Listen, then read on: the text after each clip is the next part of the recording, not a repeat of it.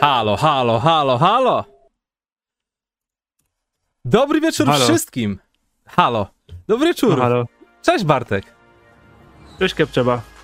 Cześć! Słuchajcie, oto profesjonalne studio NBA, czyli co tygodniowy program o 20.30, w którym fakty nie mają znaczenia. Roz, ale rozmawiamy o koszykówce. Kiedyś, kiedyś to zrobię na jednym tchu, Bartek, obiecuję ci.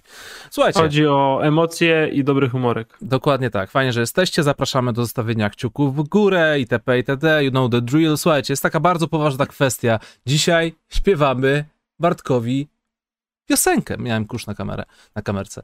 Dzisiaj śpiewałem Bartkowi 100 lat, ponieważ Bartek obchodzi urodziny, a z faktu, że nie jest takim okrutnym, bezczelnym atencjuszem jak ja, nawet nie napisał o tym na swoim fanpage'u. Na szczęście ja to zrobiłem, bo jestem atencjuszem, więc w tym momencie wszyscy serduszka, wszyscy 100 lat, wszyscy składam życzenia Bartkowi, żeby żymnął 100 lat i żeby zawsze doceniał merytorycznie wszystkie właściwe ruchy poważnych klubów NBA. A resztę hejtował. Oraz Sacramento Kings. Tak, Dziękuję Łukasz. proszę. Jesteś, jesteś profesjonalny, bo pewnie o takie rzeczy właśnie powinno się pisać na swoich tablicach e, kont oficjalnych. A nasze konty są oficjalne, jak na profesjonalistów przystało, ale tak to jest.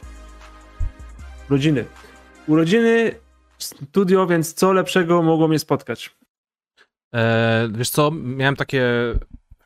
Kurczę, coś chyba z dźwiękiem zrobiłem, ale już jest chyba dobrze, już jest chyba dobrze, albo nie, albo tak. Dajcie znać, jak nie jest dobrze z dźwiękiem. Bo jak nie jest jak dobrze z jest, dźwiękiem, to- to dajcie, napiszcie, liter, napiszcie dwa, a jak jest dobrze z dźwiękiem, to napiszcie serduszko. Słuchajcie, znaczy Bartek, no generalnie napisałem o tym posta z jednego prostego powodu. Myślałem, że o tym zapomniałeś, więc stwierdziłem, że napiszę o tym posta. A wiesz, że do, do dwa dni temu to nie bardzo o tym pamiętałem, no. Naprawdę? No tak jakoś Ja teraz nie, ja nie, ja nie wiem teraz, jak ja mam się z tym czuć. E, w sensie, dla mnie urodziny co roku to jest ogromne wydarzenie w mojej głowie, ale może po prostu tak jest z faktu, że jestem trochę starszy i po prostu każda, każde to plus jeden coraz bardziej boli. Widzisz, może powinieneś zmienić nastawienie, powinien się cieszyć, albo ignorować fakt. Czemu boli, Łukasz? Jesteś młodym człowiekiem, jesteś przystojny, jesteś kepczeba, znają cię nawet, wiesz, e, międzynarodowi gracze w CS-a. Tak, to prawda, ale wiesz, y, to już wchodzimy w taki wiek, w którym e, jakbym grał w Los Angeles Lakers, to ludzie by mi trumny już stawiali, bo jestem weteranem. Albo właśnie byłbyś młodzikiem i musiałbyś chodzić, wiesz, na korepetycje do Rajana Rondo. Jakieś tipy. Ciekawe. Rondo, szósty najstarszy zawodnik Los Angeles Lakers. Ciekawostka. A, ciekawostka. Słuchajcie, to jest... Łukasz jest przygotowany dzisiaj. Tak, dzisiaj gadamy o, oczywiście o, o- koszykówce, jak co zresztą tydzień. Tematy na dziś. Bierzemy na tapet Brooklyn Nets oraz ich geniusz, chociaż Bartek z tego co czytałem chyba nie do końca geniusz z twojej strony, ale pogadamy spokojnie. Ben Simmons oraz drama związana z tym, czy on się stawi na treningu i czy będzie wymieniony, czy może się nie stawi i będzie wymieniony. Najlepiej. Drameczka. Pogadamy- Dramusia. Pogadamy też oczywiście o zmianach w takich klubach jak Minnesota Timberwolves, Portland Trail Blazers, Orlando Magic, Denver Nuggets, a na samym końcu jeszcze wam wspomnę o mojej wizycie na em, kampie Marcina Gortata, ponieważ byłem w Dąbrowie Górniczej i jestem zachwycony, więc wam to wszystko opowiem. Takie są tematy na dzisiaj. Oczywiście czekamy też na y, pytania od was. y, Pytajcie na czacie, wysyłajcie donaty, też możecie tam pytać. W odpowiednim momencie na w, drugim, w drugiej części streamu będzie na to, będziemy na to wszystko odpowiadać. I to tyle słowem wstępu. Nie zapomnijcie oczywiście o kciukach w górę. Jeszcze raz wam to powiem. I tyle. Bartek, po, co cię najbardziej poruszyło w NBA w minionym tygodniu? E, Taco Fall. Ale o tym gada? Nie, nie gadaliśmy o tym. Właśnie, Właśnie, bo to chyba. Kiedy. y, Od ostatniego tygodnia, czyli od 30 Fall właśnie, bo, bo, w środę. bo troszkę się działo. No właśnie, to jest, że No. troszkę się działo, ale. E, ale, ale, ale muszę sobie cofnąć się do. E, Co ciekawego się wydarzyło? E, Grizzlies, którzy mają za dużo ludzi w składzie i muszą ich zwalniać, Mhm. wymienili zawodnika za dwóch. Co się nie skończy. To już chyba trzeci albo czwarty raz to zrobili. Mhm. E, I to mnie bardzo cieszy. Nie rozumiem po co Juan Hernan Gomez Boston Celtics, ale jak wiecie, po prostu jestem haterem prawdopodobnie. E, Z moich najciekawszych ruchów minionego tygodnia to jest to, że Detroit Pistons zrobili dobrze za darmo Brooklynowi. Za cztery piki w drafcie i 6 milionów dolarów. Drugorundowe piki drafcie Brooklyn Nets? Wow, brzmi jak masa talentów. za cztery drugorundowe piki mogłeś dwa czy trzy lata temu dostać Kevina Portera Juniora. Też prawda. Ale Brooklyn Nets nie, będą, nie mają zamiaru e, losować pików wyżej niż e, no, ostatnia dziesiątka draftu. Oni nie mają zamiaru, ale czy kolana ich zawodników nie mają takiego zamiaru? A, to widzisz. Zobaczymy. Czyli co? Dobra. E, Dobra. No i Paul Millsa podpisany, bo to ostatnie nazwisko, które ma jakiekolwiek, być może, które może mieć jakiekolwiek znaczenie. Ile Marcus Zostały- Aldridge? Otóż zobaczymy, czego się spodziewać po Mar- Marcusie Aldridge'u. Tak jak grał, to, gra, to tam nawet robił cyferki w ogóle, ale zobaczymy, jak to wróci. No wiesz, chłopak miał przerwę od treningów kilkumiesięczną, taką, że nie robił nic prawdopodobnie. Mhm. A więc zobaczymy, jak to będzie. E, no i zobaczymy. A tak to, to tam pierdoły, nie? Tak o Fall, tu uśmiechnąłem się bardzo serdecznie. Dobra, dwa słowa o Takofolu. Uśmiechnąłem się bardzo serdecznie. Dwa słowa to bardziej bym na przykład oznaczył super ruch z sarkastycznym uśmiechem na końcu. Ja mam dwa słowa. Czy emoji Też- to jest słowo, czy nie? Super beka. Okej, dwa tak też może być. Nagrałem o tym szybki materiał, w którym może niekoniecznie tam się wypowiadałem jakoś e, odnośnie tego, jakie są moje przemyślenia, ale no nie ukrywałem, jest to dość taki dziwny ruch. Takofol jest już siódmym zawodnikiem podkoszowym w rotacji Cavs e, i wygląda to naprawdę bardzo zabawnie. Sam Jared Allen zaczął cisnąć bekę z tego, że najprawdopodobniej będą mieć najwyższą pierwszą piątkę w historii NBA i w ogóle pamiętam, że Denver Nuggets chyba w lidze letniej, tam na początku sezonu, było coś takiego. Tak, nie, wystawili. w meczach przedsezonowym, w meczach przedsezonowych Pierwszy mecz w bańce chyba. A nie pierwszy mecz w bańce to był, kiedy oni byli też skąd... No może przedsezonowy. Świetne to było. To było e, Bol Bol, Jokic, Millsap, Grant, Plumlee. Mhm. Taką piątka. I pamiętam, jak się wszyscy wtedy zastanawiali, że wow, ale to jest genialny pomysł. Mike Malone chyba coś kombinuje, prawda? Po czym okazało się, zdrowych siedmiu zawodników. że to był w sumie jednorazowy strzał i to nie ma najmniejszego sensu, więc, więc na meczach przedsezonowych to można sobie poeksperymentować. On tam nie mieli w ogóle zdrowych ludzi chyba, mieli z 8 osób zdrowych w składzie, jeszcze go trzech ruki, coś w tym stylu, ale też trochę przy, przy, przy jaja po prostu sobie zrobił, bo mógł wystawić jakiegoś tam chyba shooting guarda jednego miał zdrowego, ale to lepiej wyszło. Ja myślę, że to jest Nikola Jokic na rozegraniu, Millsap na dwójce, Grant na trójce, Plumlee na czwórce, e, Bolbol na piątce, a tutaj jakby mogli wyjść? E, Kto by na rozegraniu mógł wyjść w, w, w Cleveland Cavaliers? Kevin Love, naj, najniższy. Kevin Love? On by rozgrywał tylko tak, żeby dawał outlet pasy. Dobra, to Kevin Love na jedynce wychodzi. Mhm. E, na dwójce mamy Mobleya. Tak, bo jest w miarę tam jeszcze mobilny, jeszcze jakiś, jakimś rzutem Tak. nawet pogrozi. E, Potem na trójce potrzebuje jeszcze kogoś. na czwórce musi być Jared Allen, na piątce Tak, Taco Fall, a na trójce tak, tak, tak. Lauri. Na trójce. Markanen! To Markanen na dwójce, Mobley na trójce. Nie, Lauri, Lauri, Lauri jako zawodnik free and no deal musi być SF-em. On jest shooting guardem stary właśnie, nic więcej nie robi. To jest. Sh- Kevin Love, Markanen, Mobley, e, jako że nie jest w stanie kryć ani gardów, ani wysokich, bo jest zachód jeszcze, e, Jared Allen i Taco Fall. No stary, jakby w Denver Nuggets w tej piątce nie było Mason Plumlee, to byliby bez szans, ale mają Masona Plumlee, więc mają, mają szansę. Znakomity ruch y, Cleveland Cavaliers. Dziękujemy za dostarczanie nam e, serdecznych uśmiechów każdego poranka. Ale musisz przyznać, że mamy ten sezon ogórkowy i to jest zabawne, kiedy Taco Fall, czyli gość, który w zasadzie nie gra w ogóle w koszykówkę. To będzie jego trzeci sezon, ale jego średnia minut z kariery to ile? Trzy, cztery, może pięć? I wiesz, i taki ruch jest, yy, i on budzi takie zainteresowanie. Jak nagrałem o Bo jest film, obejrzało, nic się dzieje. obejrzało to kilkanaście tysięcy osób. Wi- Widziałem, że Michał Pacuda na ProBaskecie też pisał u siebie, że aż sam jest szokowany, że news o Taco Fallu w Cavs był chyba najbardziej poczytnym newsem danego dnia na ProBaskecie. Bo nic się nie dzieje. Bo też o to chodzi, znaczy tak, bo się po prostu jaramy, czekamy i w ogóle nie dużo się dzieje, ale też pamiętajcie bardzo dobrze to, e, taki teaser. Ruchy, które wydarzyły się we wrześniu, nie przypadkiem wydarzyły się we wrześniu.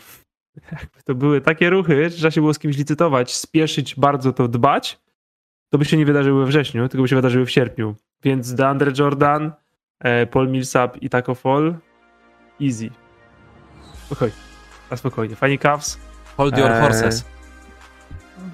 musicie się obudzić, bo zabrudziliście pościel.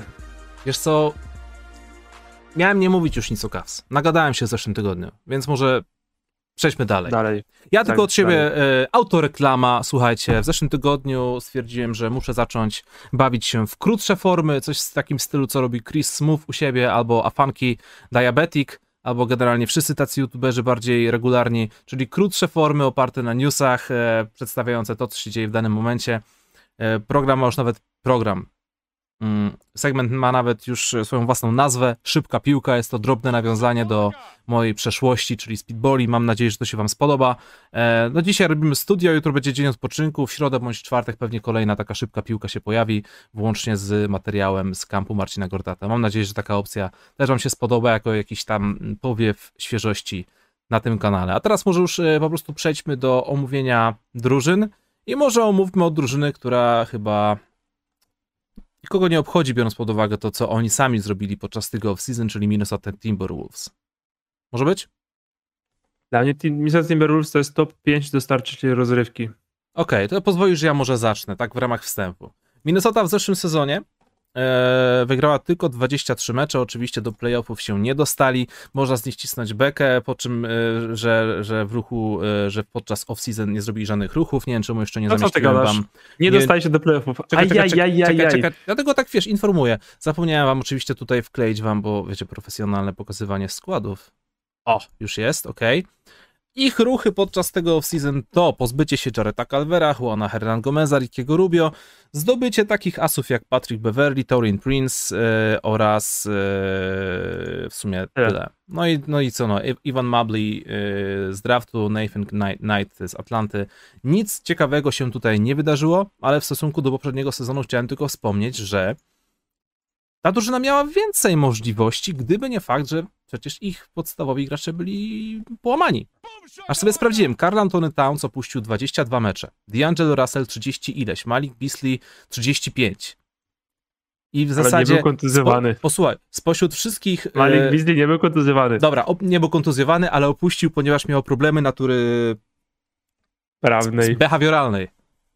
A, to ładnie powiedziałeś, ładnie. To taka menedżerska gadka, dobre. Coś w tym stylu. żeby no. to polubili. E, I taka ciekawostka, bo to jest ciekawostka dla fanów Minnesoty, bo to są pozytywy dla fanów Minnesoty. E, gdy Towns, Edwards, Antony Edwards i D'Angelo Russell zagrali ze sobą w tym sezonie, w 24 spotkaniach zaledwie, wygrali 13 z nich. To są pozytywy o Minnesocie? 50 ja notatki. To jest 50 ileś procent zwycięstw, kiedy ich podstawowi gracze grali. Kiedy nie grali, zaczęło się przegrywanko. Tak to już wygląda. Po, kolejny, pozytyw to, ja... to kolejny pozytyw to Antony Edwards po weekendzie gwiazd, który zaczął grać na bardzo wysokiej skuteczności, zdobywając 24 punkty na mecz. Bardzo fajnie, wszystko fajnie. Ruchy off-season tragiczne, według mnie najgorsze ruchy i e, nie wiem, czy to będzie najgorsza drużyna najbliższego sezonu, ale zdecydowanie drużyna, która zrobiła najgorsze ruchy względem poprzedniego sezonu.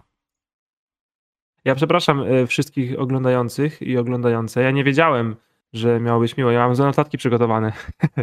Więc musicie mi wybaczyć, bo Minnesota e, no, raczy sobie żartować. Kolejny sezon.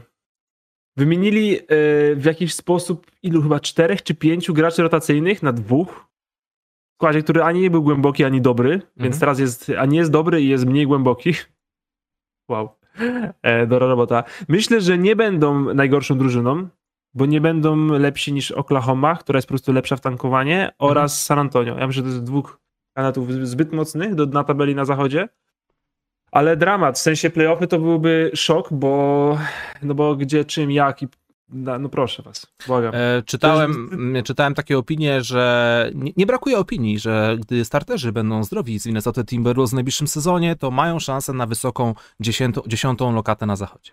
No to tak, no to o dziesiąte miejsce mogą powalczyć, bo też właśnie o to chodzi. Antony Edwards, to podałeś statystyki, od meczu gwiazd. Tak. Czyli w momencie sezonu, w którym połowa drużyn kładzie lachę już generalnie albo nie gra o nic, to albo sobie tak. sadza starterów i w ogóle. I to samo jest właśnie z tymi meczami, które grali razem pod koniec. I zawsze tak jest. I to jest też kazus takich Sacramento Kings. Oni też to zawsze mówią. O, ale pod koniec sezonu wygraliśmy 6 z 8 meczów. Tylko, że cztery z tego były z tankującymi drużynami, a dwie z kontenderami, które już sadzały ludzi, bo wiedziały, jak są rozstawione. Więc tak. easy. Naprawdę Minnesota musi nam pokazać e, dużo, żeby nas przeko żeby przekonać, bo ja w ogóle nie wiem, gdzie jesteśmy i myślę, że nie jesteśmy w dobrym miejscu. Niech to pokażą w październiku, w listopadzie i w grudniu, kiedy wszystkie te drużyny się starają, a nie przegrywa się 12 meczów z rzędu, a potem się dobrym jest w marcu. Dobrym w marcu to jak właśnie mówię, to każdy może być. Eee, Moim zdaniem ruchy słabe. No, management może ocenić się za ruchy dobre tylko jeśli uważają po prostu, że Russell, Edwards i Antonin Towns to jest wielka trójka przeszłości i po prostu chcieli zwolnić im miejsce, bo absolutnie zwolnili miejsce, bo teraz wokół nich nie ma żadnej drużyny. Mhm. E, no i będą mogli robić bardzo dużo w wielkich, e, wielkich minutach, bo nie ma tam nic oprócz nich. Malik Beasley, koniec. Dobrze, przechodzimy do następnej drużyny. E... Ocena? A, właśnie, ocena 2 na 10. 3 na 10, dziękuję. O, 3 na 10. Czyli mówisz, że Patrick Beverly to pozytyw? Jakby podpisali moją babcię, to byliby 2 na 10. Okej. Okay. Orlando Magic, kolejna drużyna, którą dość szybko omówimy, bo tam w zasadzie jest jedno wielkie tankowanie e, i ciężko jest oceniać ich ruchy przez pryzmat tylko i wyłącznie tego off-season, biorąc pod uwagę to, że to wszystko zaczęło się podczas trade deadline. Oni tam dokonali jednej wielkiej implozji i stwierdzili, że trzeba pójść all, nie wiem czy all in, all out po prostu. Wszystko zrzucamy do worka nowych graczy, draftujemy i zobaczymy, czy za 2-3 lata coś nowego się z tego um, ułoży. Najważniejsze dodatki e, w tym sezonie to Robin Lopez z Waszyngtonu, który na pewno pomoże w rotacji podkoszowej. To jest wciąż e, bardzo dobry mm, center z ławki. Mamy... Ciekawostka do Robina Lopeza. E, dodali go po to, żeby nie chcą rezygnować z Mobamby i ma być dla niego weteranem i wspierać jego rozwój. Nie to rezygnują. Nie to jest bardzo się. fajna ciekawostka, biorąc pod uwagę to, że Mobamba zaczyna już flirtować z takim określeniem, które nazywa, zaczyna się na B, a kończy się na T. Więc e, tak. mam nadzieję, że faktycznie pomoże mu w tym rozwoju, bo ogólnie w tym sezonie chyba szykuje się tak, taki troszkę pojedynek przyszłościowy między Mobambą a Wendell, Wendell, Wendellem Carterem Juniorem. I po prostu kto z nich sobie lepiej poradzi w sezonie, ten zostanie, a drugi pozostanie wymieniony. Nie, nie widzę tutaj aż tak głębokiej rotacji pod koszem. Um, lepszy jest jeden weteran, jeden młodszy niż, niż dwóch młodych, y, nie wiadomo o co walczących. Jalen Sachs, wybrany z piątym pikiem draftu. E, to był fuks dla Orlando, bo przez niektórych Sachs w ogóle był określany jako zawodnik pierwszej trójki, także to jest plus. Mamy wielki tutaj obrót na pozycjach rozgrywającego, bo Sachs jest oczywiście Markel Fultz, jest Cole Antony, jest RJ Hampton, który również może grać na jedynce. Fajnie to wygląda, pewnie prędzej czy później też trzeba będzie z kogoś e, tutaj albo zrezygnować, albo pobawić się we wrzucaniem, z wrzucaniem rozgrywającego na przykład na trójkę. No i co? Jedna wielka przebudowa, no bo co tu jeszcze więcej można powiedzieć? Jonathan Isaac wróci i będzie super, ale to wciąż jest drużyna, która ma po prostu tankować i rozwijać swoich młodych. Najlepiej jeszcze w trakcie sezonu wytransferować Harrisa i Rossa. Mhm. Za draft piki albo jakichś jeszcze młodszych zawodników, bo są mi niepotrzebni i przebudowa musi trwać. E, tak jak powiedziałeś, właśnie Jalen Sachs, wybór może wydawać się dziwny, bo przecież mają Fulca, mają Cola Antonego, ale ja oceniam ten wybór nieźle, bo właśnie to chodzi, tak jak powiedziałeś. Sachs im najprawdopodobniej spadł, to raz, a dwa, e, no w lidze letniej przynajmniej, e, no Jalen Sachs wygląda jak najlepszy guard tej drużyny, w sensie on już jest lepszy niż Cola Antony, więc czemu mieliby go nie wziąć po prostu? Biorą najlepszy talent. A już Fulz to ciężko stwierdzić, w ogóle ja nie wiem, czym jest Fulz tak naprawdę. I czy Fulz może być czymkolwiek dłużej niż 15 meczów. I to też będzie sezon, który będzie, pewnie będziemy to sprawdzać, a jeśli nie, no to raczej out. Eee, po prostu wzięli najlepszy talent, nie patrząc na absolutnie na, na nic więcej. No i, i git, nie? No i mają Isaaca, który kurczę, ja za niego ściskam kciuki najbardziej jak mogę i on pewnie już starym nie będzie, ale może All NBA, All NBA obrońcą będzie. Wendell Carter Jr. to też był mój człowiek i kompletnie przepadł przez kontuzję w Chicago, mhm. więc jest tam, e, jest tam trochę młodych ludzi. Moritz Wagner, Franz Wagner, ja chcę to oglądać, ale muszą się pozbyć po prostu tych weteranów, Rossa i Harrisa, żeby oni nie oddawali im, powiesz, 40 rzutów w meczu. Bo ja to niepotrzebne. Ja y, na samym początku sezonu z przyjemnością obejrzę sobie przynajmniej ze dwa mecze Orlando Magic, ponieważ y, to jest Orlando Dokładnie. Magic. Oni na początku sezonu, nawet jeśli kończą na samym końcu konferencji, w sensie sezon kończą, to na początku lecą jakimś wynikiem i przez chwilę są w ogóle na szczycie. I zaczynają sezon wynikiem 5-1. Przynajmniej tak pamiętam. Oni tak, tak mi się wydaje, że tak to, mhm. tak to wyglądało tak, w poprzednich tak, tak jest. Więc tak e, biorąc pod uwagę jeszcze to, że mamy tutaj zupełnie nową ekipę i e, młodych, wygłodniałych, e, szalonych chłopaków, to może być interesujące do momentu, w którym fajnie będzie zobaczyć ich grę na początku, zanim do nich dotrze, co są cięcy i wtedy zaczną już grać na rutynce. O, I ktoś tak. się połamie i w końcu pójdzie któryś transfer jednego z tych weteranów, którzy rzeczywiście będą im pomagać w wygrywaniu i się posypie i poleci 15 porażek z rzędu, a management będzie sikał z radości. Dokładnie. E, więc tak, więc bo, tak, bo ta drużyna na pewno będzie miała, bo to za dużo jest potencjału, za dużo jest tych młodych zawodników fajnie, żeby ta drużyna nie miała chociaż dwóch tygodni dobrych w trakcie sezonu. I te dwa tygodnie trzeba złapać, obejrzeć, nastawić się pozytywnie i potem ich przestać oglądać do końca sezonu i się z tego nie wyłamywać. Trzecia drużyna w kolejce to Portland Trail Blazers, czyli jak przekonać swoją największą gwiazdę od lat, aby została w twoim klubie i nie chciała e, zostać wymieniona do innego. Nie pomyliłeś serialu z jak pokazać gwieździe, że nie za bardzo ci się chce i niech zażąda transferu? Po to, żeby później obrócić e, kota ogonem i stwierdzić, ej Damian, jak mogłeś? Przecież tyle lat mówiłeś, że jesteś lojalny i będziesz wygrywać dla Portland. Czemu nagle chcesz wymiany? Wiesz co? Palimy twoją koszulkę. tak, spalimy twoją koszulkę. Dobra, słuchajcie, Carmelo Antony leci do Lakers, Zach, Zach Collins do Spurs, Enes Kanter do Bostonu, jeszcze kilku innych zawodników, w tym na przykład Roday, Hollis Jefferson e, też poleciało.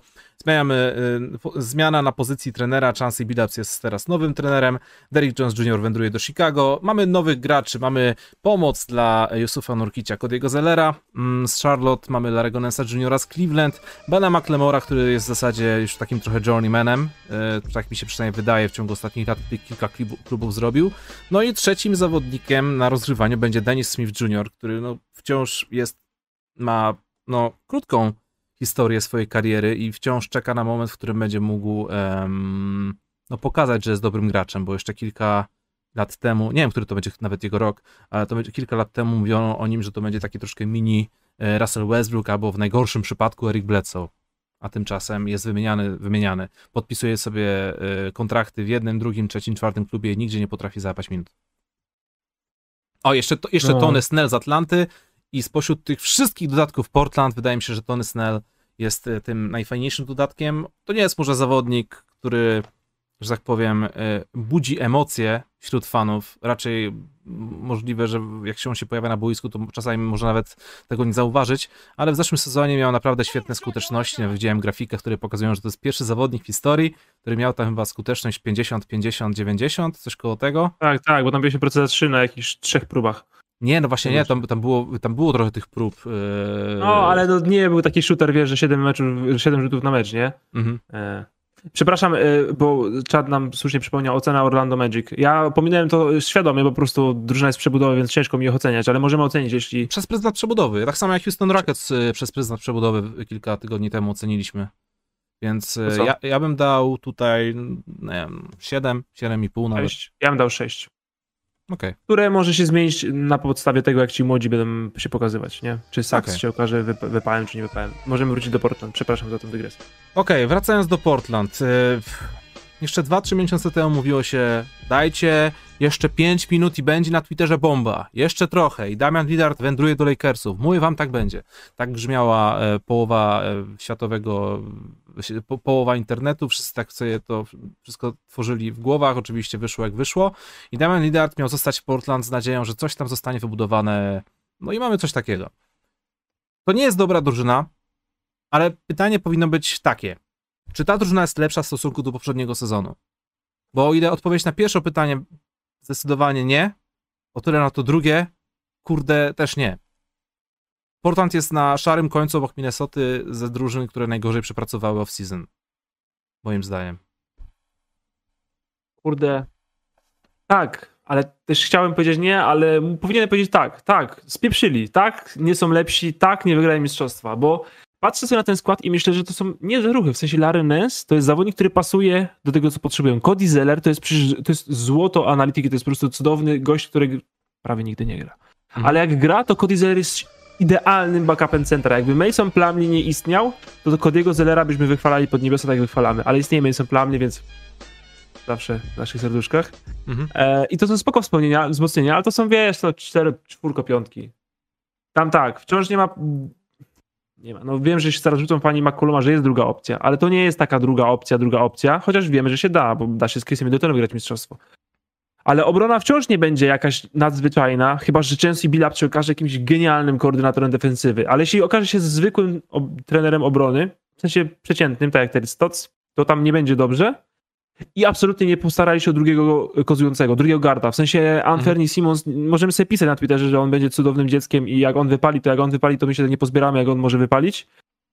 Ale jak nie wypali, to jest dwóch kozujących ludzi, twoich dwóch najlepszych zawodników, którzy nie mają w ogóle siły bronić, bo muszą cały czas kozować i rzucać. I to jest twoja cała rotacja. Ten Bobem McLemore, jak sobie kozuje, kozuje, to się wkozuje w stopę, a Anthony Simons to jest złote dziecko Twittera. Koniec, nic więcej na razie. I potem wszystko jest już co najmniej dwumetrowe i nie powinno kozować ani kreować. Przykro mi. Albo Dennis Smith Jr., który nagle się okazuje, że w sumie to umie grać i może, może dać mu te 20 minut na mecz i nie jesteś taki, wcale taki zły. Ale to są y, pozytywne niespodzianki. Nie coś, na czym Tak. możesz się opierać, realne, w sensie, że przychodzi do mnie właściciel, jestem GM i mówi, no, co zrobiłeś y, i jak jesteś pewny, że będziemy lepsi? Ja mówię, no, Denis Smith Jr. to jednak będzie wypałem i będzie u nas grał 20 minut na mecz. To nie jest odpowiedź, której się udziela w takim momencie. Norman Powell. To może być druga opcja tej drużyny, pod warunkiem, że CJ McCollum w końcu spakuje manatki i zostanie gdzieś wymieniony. I tutaj oczywiście po raz kolejny trzeba wspomnieć nazwisko Bena Simonsa oraz nadzieję, że Philadelphia w końcu obniży jego wartość i, i, i do tej wymiany dojdzie. Bo to jest fit idealny na obie strony, ale do tematu Bena Simonsa wr- wrócimy w dalszej części programu pewnie. Ocena? 4. Ode 2 mnie. na 10. Jestem rozczarowany Portland i myślę, że yy, że Lillard wy, wy, wytrzymał wystarczająco. Mhm.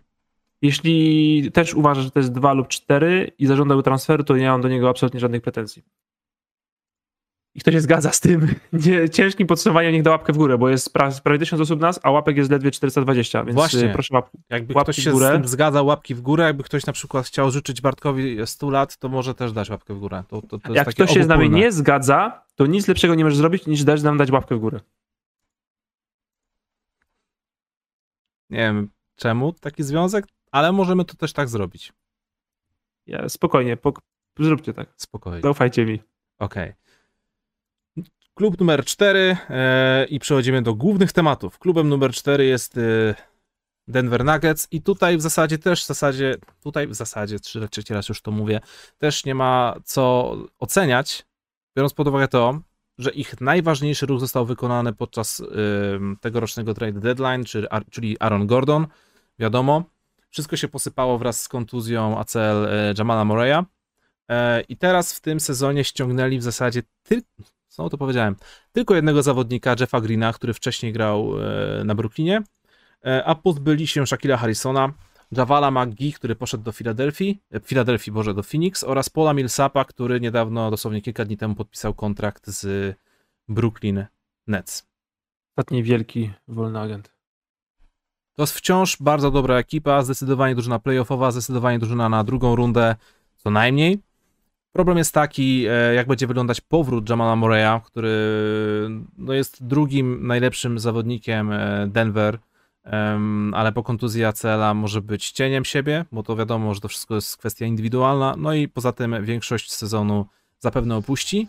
Wielka nadzieja leży tutaj w Michaelu Porterze Jr., który może ten moment e, nieobecności Moreya e, wykorzystać i on sam stać się drugim najważniejszym zawodnikiem Denver, a może nawet jakimś takim potencjałem na All-Stara. E, Patrzę tutaj na jego skuteczność, e, 19 punktów na mecz w poprzednim sezonie, 54% z gry, ale aż, aż zapomniałem, MPJ trafia 45% z załuku. Ten gościu ma taką rąsię, to tak, to, jest, to, to jest super snajper, Tak, więc to, to, może być jego, to może być jego sezon. To jest gość, któremu dać legitną rolę drugiej opcji i będzie ci 25 punktów na mecz zdobywał. On jest zdobywanie punktów, tak dobry. Zdobywanie punktów. Tak, i to robi na bardzo wysokiej skuteczności, co jest super, bo niektórzy zdobywają, zdobywają e, masę punktów na skuteczności 41. Tak, Więc- wie, 20 punktów z 20 rzutów. To jest najlepsi Dokładnie. zawodnicy. Tak. Chris Middleton. Tylko, że Michael Porter Jr. Nie ma obrony. No i to są inne rzeczy, w których Michael Porter Jr. nie jest taki dobry. Kurczę, e... patrzę na ten skład i ten skład zdrowy, to znaczy Jamal Murray w szczycie formy oraz Will Barton na 90%, to to jest kontender. Mhm. To to jest kontender. To jest głęboki, bogaty, dobry skład z potencjałem na granie wysoko, nisko, z MVP kalibru zawodnikiem, z drugim legitnym All-Starem, sprawdzonym w playoffach oraz gościem lub dwa z potencjałem na All-Star znowu do powalczenia. Mhm. Tylko, że jeden z nich e, nie zagra przez większość sezonu i historia pokazuje, że nie wróci do pełni formy w przyszłym sezonie. I bez Mareya to to jest bardzo fajna ekipa, która absolutnie nie ma szans wygrać mistrzostwa. Okej. Tyle. Przykra sprawa. 6 na 10. Ale co mogliście więcej zrobić? Nie mogliście zrobić więcej, ani nie mogliście zrobić mniej. I szkoda, bo ten skład jest nie do utrzymania, nie? W sensie tych zawodników się nie będzie dało utrzymać. Przedłużenie Gordona, przedłużenie Michaela Portera Jr., E, to nie są, bo oni już są na dwóch maksymalnych kontraktach. Mhm. Gordon by dostanie z 15 na rok, Por- Porter zawoła Maxa. I to już będzie taki podatek luksusu, że to jest nie do utrzymania. I więc na przykład za dwa lata, jeśli na przykład Murray wróci, to pewnie będzie ten skład na przykład minus Barton, albo minus Porter Jr., albo minus właśnie Aaron Gordon. I to już nie będzie to samo, bo ten skład tutaj, zdrowy na papierze, to to jest kontender i to jest legitny kontender. E, tak sobie pomyślałem, że 6 na 10 to jest troszkę zbyt duża ocena, bo nie wiem, czy ta drużyna się wzmocniła względem poprzedniego sezonu. Jeff Green wleciał w miejsce Millsapa czy Javala McGee. No Ale z drugiej strony to wciąż jest dobra ekipa, która większość ruchów e, zrobiła w lutym. Bo w, tak, w, w trade deadline, nie? Ale to jest bardzo dobra drużyna z trzynastką ludzi do gry, dwunastką, spokojnie. I naprawdę, no mo- może grać wysoko, nisko, jakkolwiek, co by chcieli. Eee, no ale co? Ale Mare nie jest zdrowy i najpewniej w przyszłym sezonie nie będzie. Dlatego daję 6. To taka neutralna ocena, bo ta, ten sezon będzie neutralny. On nie będzie ani rozczarowujący, ani nie będzie zachwycający. Bo mówię, nie wygrają bez Mareja, ale też nie wypadną z playoffów bez niego, no bo, bo Mhm. nie aż tak. Dobrze, słuchajcie, chyba zepsułem coś tutaj. Oczywiście, że zepsułem. Dobra, już powinien, powinienem już to naprawić. E, przechodzimy do tematu z Benem Simonsem. To ci dopiero historyjka śmieszna się tam dzieje. E, wielkie wyjaśnienie. Ben Simmons kilka dni temu e, stwierdził, i to jest już oficjalne, on to, to poszło przez agenta, to nie były chyba plotki, że skontaktował się z organizacją Philadelphia 76ers, czyli ze swoją drużyną, która mm, gdzie gra wciąż na aktywnym, bardzo grubym kontrakcie, że nie stawi się nawet na obozie przygotowawczym, mają natychmiast go wymienić, bo inaczej po prostu ma to wszystko gdzieś i tyle. E, Ktoś tam wyliczył, że Ben Simmons może na wstępie dostać e, niemalże półtora miliona dolarów grzywny, biorąc pod uwagę to, że mm, każda jego nieobecność na treningu danego dnia to jest 230 230 tysięcy dolarów. Ben Simmons już ocenił, że oczywiście jest w stanie zapłacić te wszystkie kary, biorąc pod uwagę to, jak gruby ma kontrakt, ale wciąż jest to bardzo zabawna historia. Joel Embiid w międzyczasie puścił kilka tweetów, które oczywiście każdy już zinterpretował w taki sposób, że jest to bezpośredni atak na Bena Simonsa, gdzie na przykład e, Joel, Joel Embiid stwierdził, że on uwielbia krytykę i uwielbia, kiedy ktoś mówi mu, że nie jest w stanie czegoś zrobić i sprawia to, że chce nad tym bardziej pracować, by udowodnić innym, że są w błędzie i że nie każdy jest zbudowany w taki sposób. I oczywiście każdy to potraktował w taki sposób, że Joel Embiid na pewno tutaj ciśnie delikatnie Bena Simonsa, bo wszyscy mówią, żeby Ben Simmons poprawił rzut od kilku, od kilku lat, a tak naprawdę e, no, widzieliśmy wszyscy, co się wydarzyło w te playoffy, racja. Później Joel Embiid się z tego tłumaczył, bo w międzyczasie pojawiły się kolejne doniesienia na temat tego, że Embiid i Simmons nawet nie, że się nie, nie dogadują, tylko po prostu się wręcz nie cierpią i wręcz natychmiast trzeba, musi tam dojść do rozłamu, bo to będzie wyglądać bardzo kiepsko w następnym sezonie. I Joel Embiid napisał kilka takich tweetów, y, takich mocnych, które mi się bardzo spodobało. Że mm, po pierwsze, żeby nie słuchać mediów, bo nie wiadomo ile osób oni są w stanie wymyślić, byleby tylko zdobyć kolejne kliki. Po drugie, że mm, był e, wyzywany, wybuczany w Filadelfii, że sama Filadelfia chciała go wymienić, to pewnie chodziło o tą przegraną serię z porzucie Kawhi Leonarda przeciwko Philadelphia versus Toronto Raptors. Tylko, że on później tam ciężko pracował, mówił, że chciał nad sobą pracować itp. itd. Mm. Się pogubiłem, co on tu jeszcze napisał. Najważniejszy przekaz był taki właśnie, że nie wkładajcie mi e, słów w moje usta i nie słuchajcie tego, co mówią, jeśli ja tego sam nie mówię. Tak, doda tu jeszcze, że uwielbia kochać z Benem, że statystyki nie kłamią. Od, odniósł się do tych statystyk, bodajże Stat, y, Stat News to zamieścili, że Joel Embiid z Benem Simonsem byli o tyle i tyle lepsi na boisku, kiedy grali, kiedy grali razem, a tyle, tyle 18 gorsi, punktów. A tyle, tyle i tyle gorsi, kiedy nie, był, nie byli ze sobą na boisku. I oczywiście to są proste statystyki, no ale kurczę, no pomyślmy na to z takiego prostego punktu widzenia. Bierzesz dwóch najlepszych zawodników danego klubu. No to chyba oczywiście, oczywista obojętnie kto by nie był, że będą grać ze sobą lepiej razem niż osobno, racja? Więc to też są takie statystyki trochę z czapy. Zatem e, w sensie Embiid z każdym na boisku to jest plusowe ustawienie Mhm. versus inne ustawienia Sixers, bo jest po prostu znakomity. A dwa to ten stat, jak został właśnie rozbity później, to oni są plusowi w pierwszej kwarcie, drugiej, trzeciej i minusowi w czwartej. E, To był taki, taki stat właśnie. W, w czwartej kwarcie byli minus 3 na 100 posiadań tym duetem. Ja nie wiem o co chodzi z tą Filadelfią w tym całym procesem, czy... Pieprzył się. Porażka, dramat. Kurde, yy, tam mają no, słabo. W sensie tyle lat tankowania, tyle pików, oni to schrzanili. W sensie oni schrzanili draft. Nie, oni nie strzelili mieli- draftu, oni wybierali dobrych zawodników, ale zastanawiam się, czy oni tam w organizacji mają po prostu jakiś chory klimat. Bo wybierasz zawodnika, który ma talent, który jest świetny i y, jest. No, skauci oceniają, że to będzie przyszła gwiazda NBA. Po czym ta gwiazda jest wybierana, nie- niedoszła gwiazda jest wybierana przez Philadelphia 76ers. Mijają 2, 3, 4 lata i nagle okazuje się, że każdy z nich ma jakiś problem. Jeden ma problem z rzutem, drugi boi się oddawać rzutów, trzeci w ogóle jest jakiś zablokowany i nie wiem o co chodzi. To nie była jedna historia. To już było kilku takich zawodników w Filadelfii w ciągu ostatnich 10 lat. bo oni coś zawalają. I szkoda, szkoda tamtego sezonu, tamtego off-seasonu, poprzedniego off-seasonu szkoda. Mhm. E, Gienia, nie usuwaj komentarza, masz rację, tak Łukasz powiedział. Łukasz powiedział, uwielbiam, że Embiid powiedział, uwielbiam kochać z Simonsem. To powiedziałeś. Co? Uwielbiam co? Powiedziałeś, bo chciałeś powiedzieć, że, że Embiid uwielbia grać z Simonsem, a powiedziałeś, uwielbia kochać z Simonsem. Uwielbia kochać, ale użyłem tam jeszcze słowa się, czy nie? Tak, uwiel, nie, uwielbia, uwielbia kochać z Simonsem, tak powiedziałeś. A, to powiedziałeś kochać zamiast grać. Bo to Czytanie po angielsku w locie, no to widzisz, mam takie problemy. Sorry. Gienia, nie wycofaj komentarza, ufaj No swoim homo. uszom.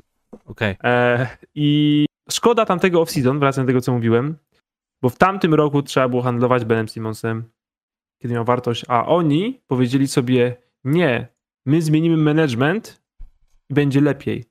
I w tym roku Blazers to robią. Być może też rok za późno będzie za rok. Że oni nie mówią, nie, skład nie jest dobry, my wymienimy trenera i będzie git. Nie, skład nie jest dobry, kropka.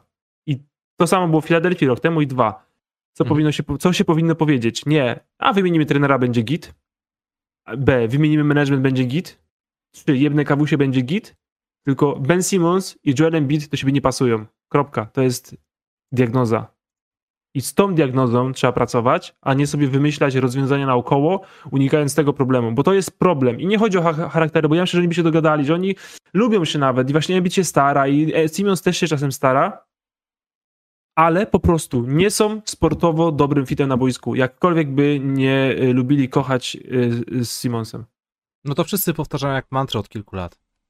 No dokładnie. I czemu menadżerowie, których najważniejszym zadaniem jest y, ocena własnego składu, nie potrafią tego ogarnąć? Nie wiem, Joel Embiid też się zastanawiam, czy na pewno dobrze robi, mówiąc te wszystkie pozytywne rzeczy o Simonsie. Dokopałem się do jego mm, starego wywiadu, gdzie tam kilka razy powiedział, że owszem, on i Ben Simmons może nie są jakimiś super, mega kumplami, ale przynajmniej w tym sezonie więcej są, rozmawiają, starają się tłumaczyć nawzajem sytuacje boiskowe, dzięki czemu się lepiej dogadują. I tak się zastanawiam, czy na pewno wysyłanie takich pozytywnych sygnałów w media jest dobre. W sensie na pewno jest to dobre, no bo nie siejesz fermentu w drużynie, ale z drugiej strony cały czas jakbyś dawał nadzieję na to, że e, w sumie to zostawcie nas, a może jakoś, jakoś to będzie, może będzie git, może będzie subcia. Więc e, nie jestem fanem takiego rozwiązania. Z drugiej strony... e, Czy on jest zawodnikiem. Ja myślę, że to jest nie najgorsze. Gorzej jakby to menadżer mówił albo trener, bo oni Mhm. mają wpływ na ruchy kadrowe. Zawodnik po prostu sobie, wiesz, mówi, no ma kolegę z drużyny, nie? Też by ciężko, nawet byś kogoś lubił, a z kimś by ci się źle grał. No nie powiedziałbyś publicznie złego słowa o nim. I dlatego są właśnie menadżerowie, którzy nie siedzą w szatni, którzy się nie kumplują z tymi ludźmi, którzy nie trenują z nimi, tylko mają siedzieć w biurze i chłodno, dobrze oceniać talent.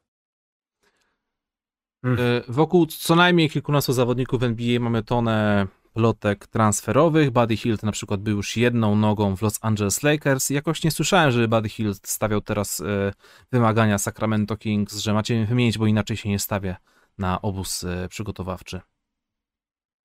Więc jak to jest? Czy Ben Simmons ma prawo moralne, żeby robić takie akcje, czy przypadkiem bawi się troszkę w taką gwiazdeczkę? Kto ma prawo moralne takie rzeczy robić? Czemu Antony...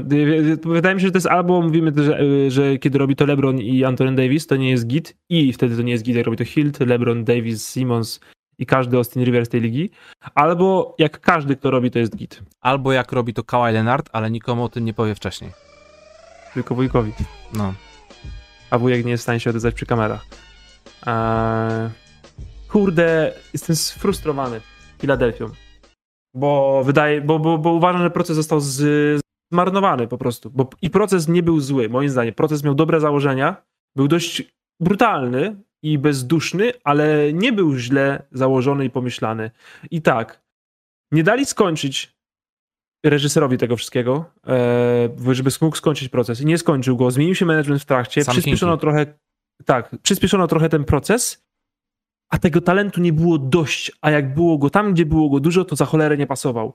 I widzisz, Okafor to nie był dobry pik. Simons to był dobry pik. Fultz to też był dobry pik, ale tu jest zebra, przypadek losowy, to się zdarza. W sensie, no, Fultz to jest okropna historia, której raczej nikt nie mógł przewidzieć. No w sensie, no nie przewidujesz problemów, które ma jeden na milion osób z barkiem u sportowca 21-letniego, Mhm. e, a potem jakiejś natury mentalnej, chociaż być może mogli bardziej pomóc. Ale tak naprawdę z wszystkich tych draftów oni wyłuskali dwóch zawodników, takich wiesz, co oni chcieli robić. Oni chcieli draftować, wiesz, Future Hall of Famerów i mieli dwóch najgorszy, najgorzej dopasowanych dwóch, jakich mogli mieć. Bo mogli tam na przykład wziąć Tatuma, mogli wziąć Ingrama, mogli wziąć Browna yy, lub jakiekolwiek konfiguracje zamiast jednego z tych dwóch, a oni nie, wzięli tych dwóch, którzy najmniej do siebie pasują. I to Lata- jest kłopot. I to lata- był kłopot W latach 90. No. by kosili na piku. w latach 90. Tak, ja myślę, że w latach 90. by kosił stary Embiid zdrowy by kosił w latach 90. No przecież on by był Ola, w latach 90., bo ma jego technikę, a nie ma wcale mniej siły. Ale teraz to jest kłopot. I e, jakby te drafty może, mówię, moim zdaniem trochę zmarnowali ten potencjał draftowy, ale powiedzmy, że okej, no wyłuskali dwóch gości, którzy są all zawodnikami, więc jest okej, ale trzeba coś z tym zrobić i trzeba było tu sobie wyjść rok temu albo dwa lata temu powiedzieć, że tych dwóch nie może grać razem w koszykówkę, nie będą czynić się na boisku lepszymi nawzajem Mhm. Tak naprawdę Filadelfia, jak była jeszcze z Butlerem i w ogóle, to mogła wy- wystawić dwie drużyny różne. W sensie, że drużyna, tę, którą mieli, bez Embida, ale z Simonsem jako główną opcją, mogła wygrać 50 meczów, wejść do finału w konferencji.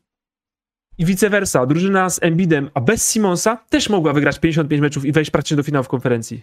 A razem znoszą swoje zalety i uwypuklają wady. No, no, no, okropne połączenie boiskowe po prostu. To jest y, bardzo zła rzecz. To jest na przykład to, czemu na przykład LeBron i Davis są tak wa- dużo warci, a wygrali tytuł dwa lata temu bez jakiejś tam trzeciej opcji wyraźnej. Bo oni nie dość, że są obaj top 10 zawodnikami, że są tak indywidualnie znakomici, to to jest po prostu perfekcyjne dopasowanie. No rozgrywający i rolujący gość. Tak w dużym skrócie oczywiście, bo obaj umieją dużo więcej. Mhm. Idealne dopasowanie, wiesz, dwóch wingmanów, to już jest takie oj, oj, oj, takie wiesz, nie do końca. Właśnie Brown, Tatum czy Kawhi i Paul George przynajmniej sobie nie przeszkadzają. Nie są perfektnym fitem, ale przynajmniej sobie nie przeszkadzają. A rozgrywający bez rzutu i dominujący piłkę center no nie.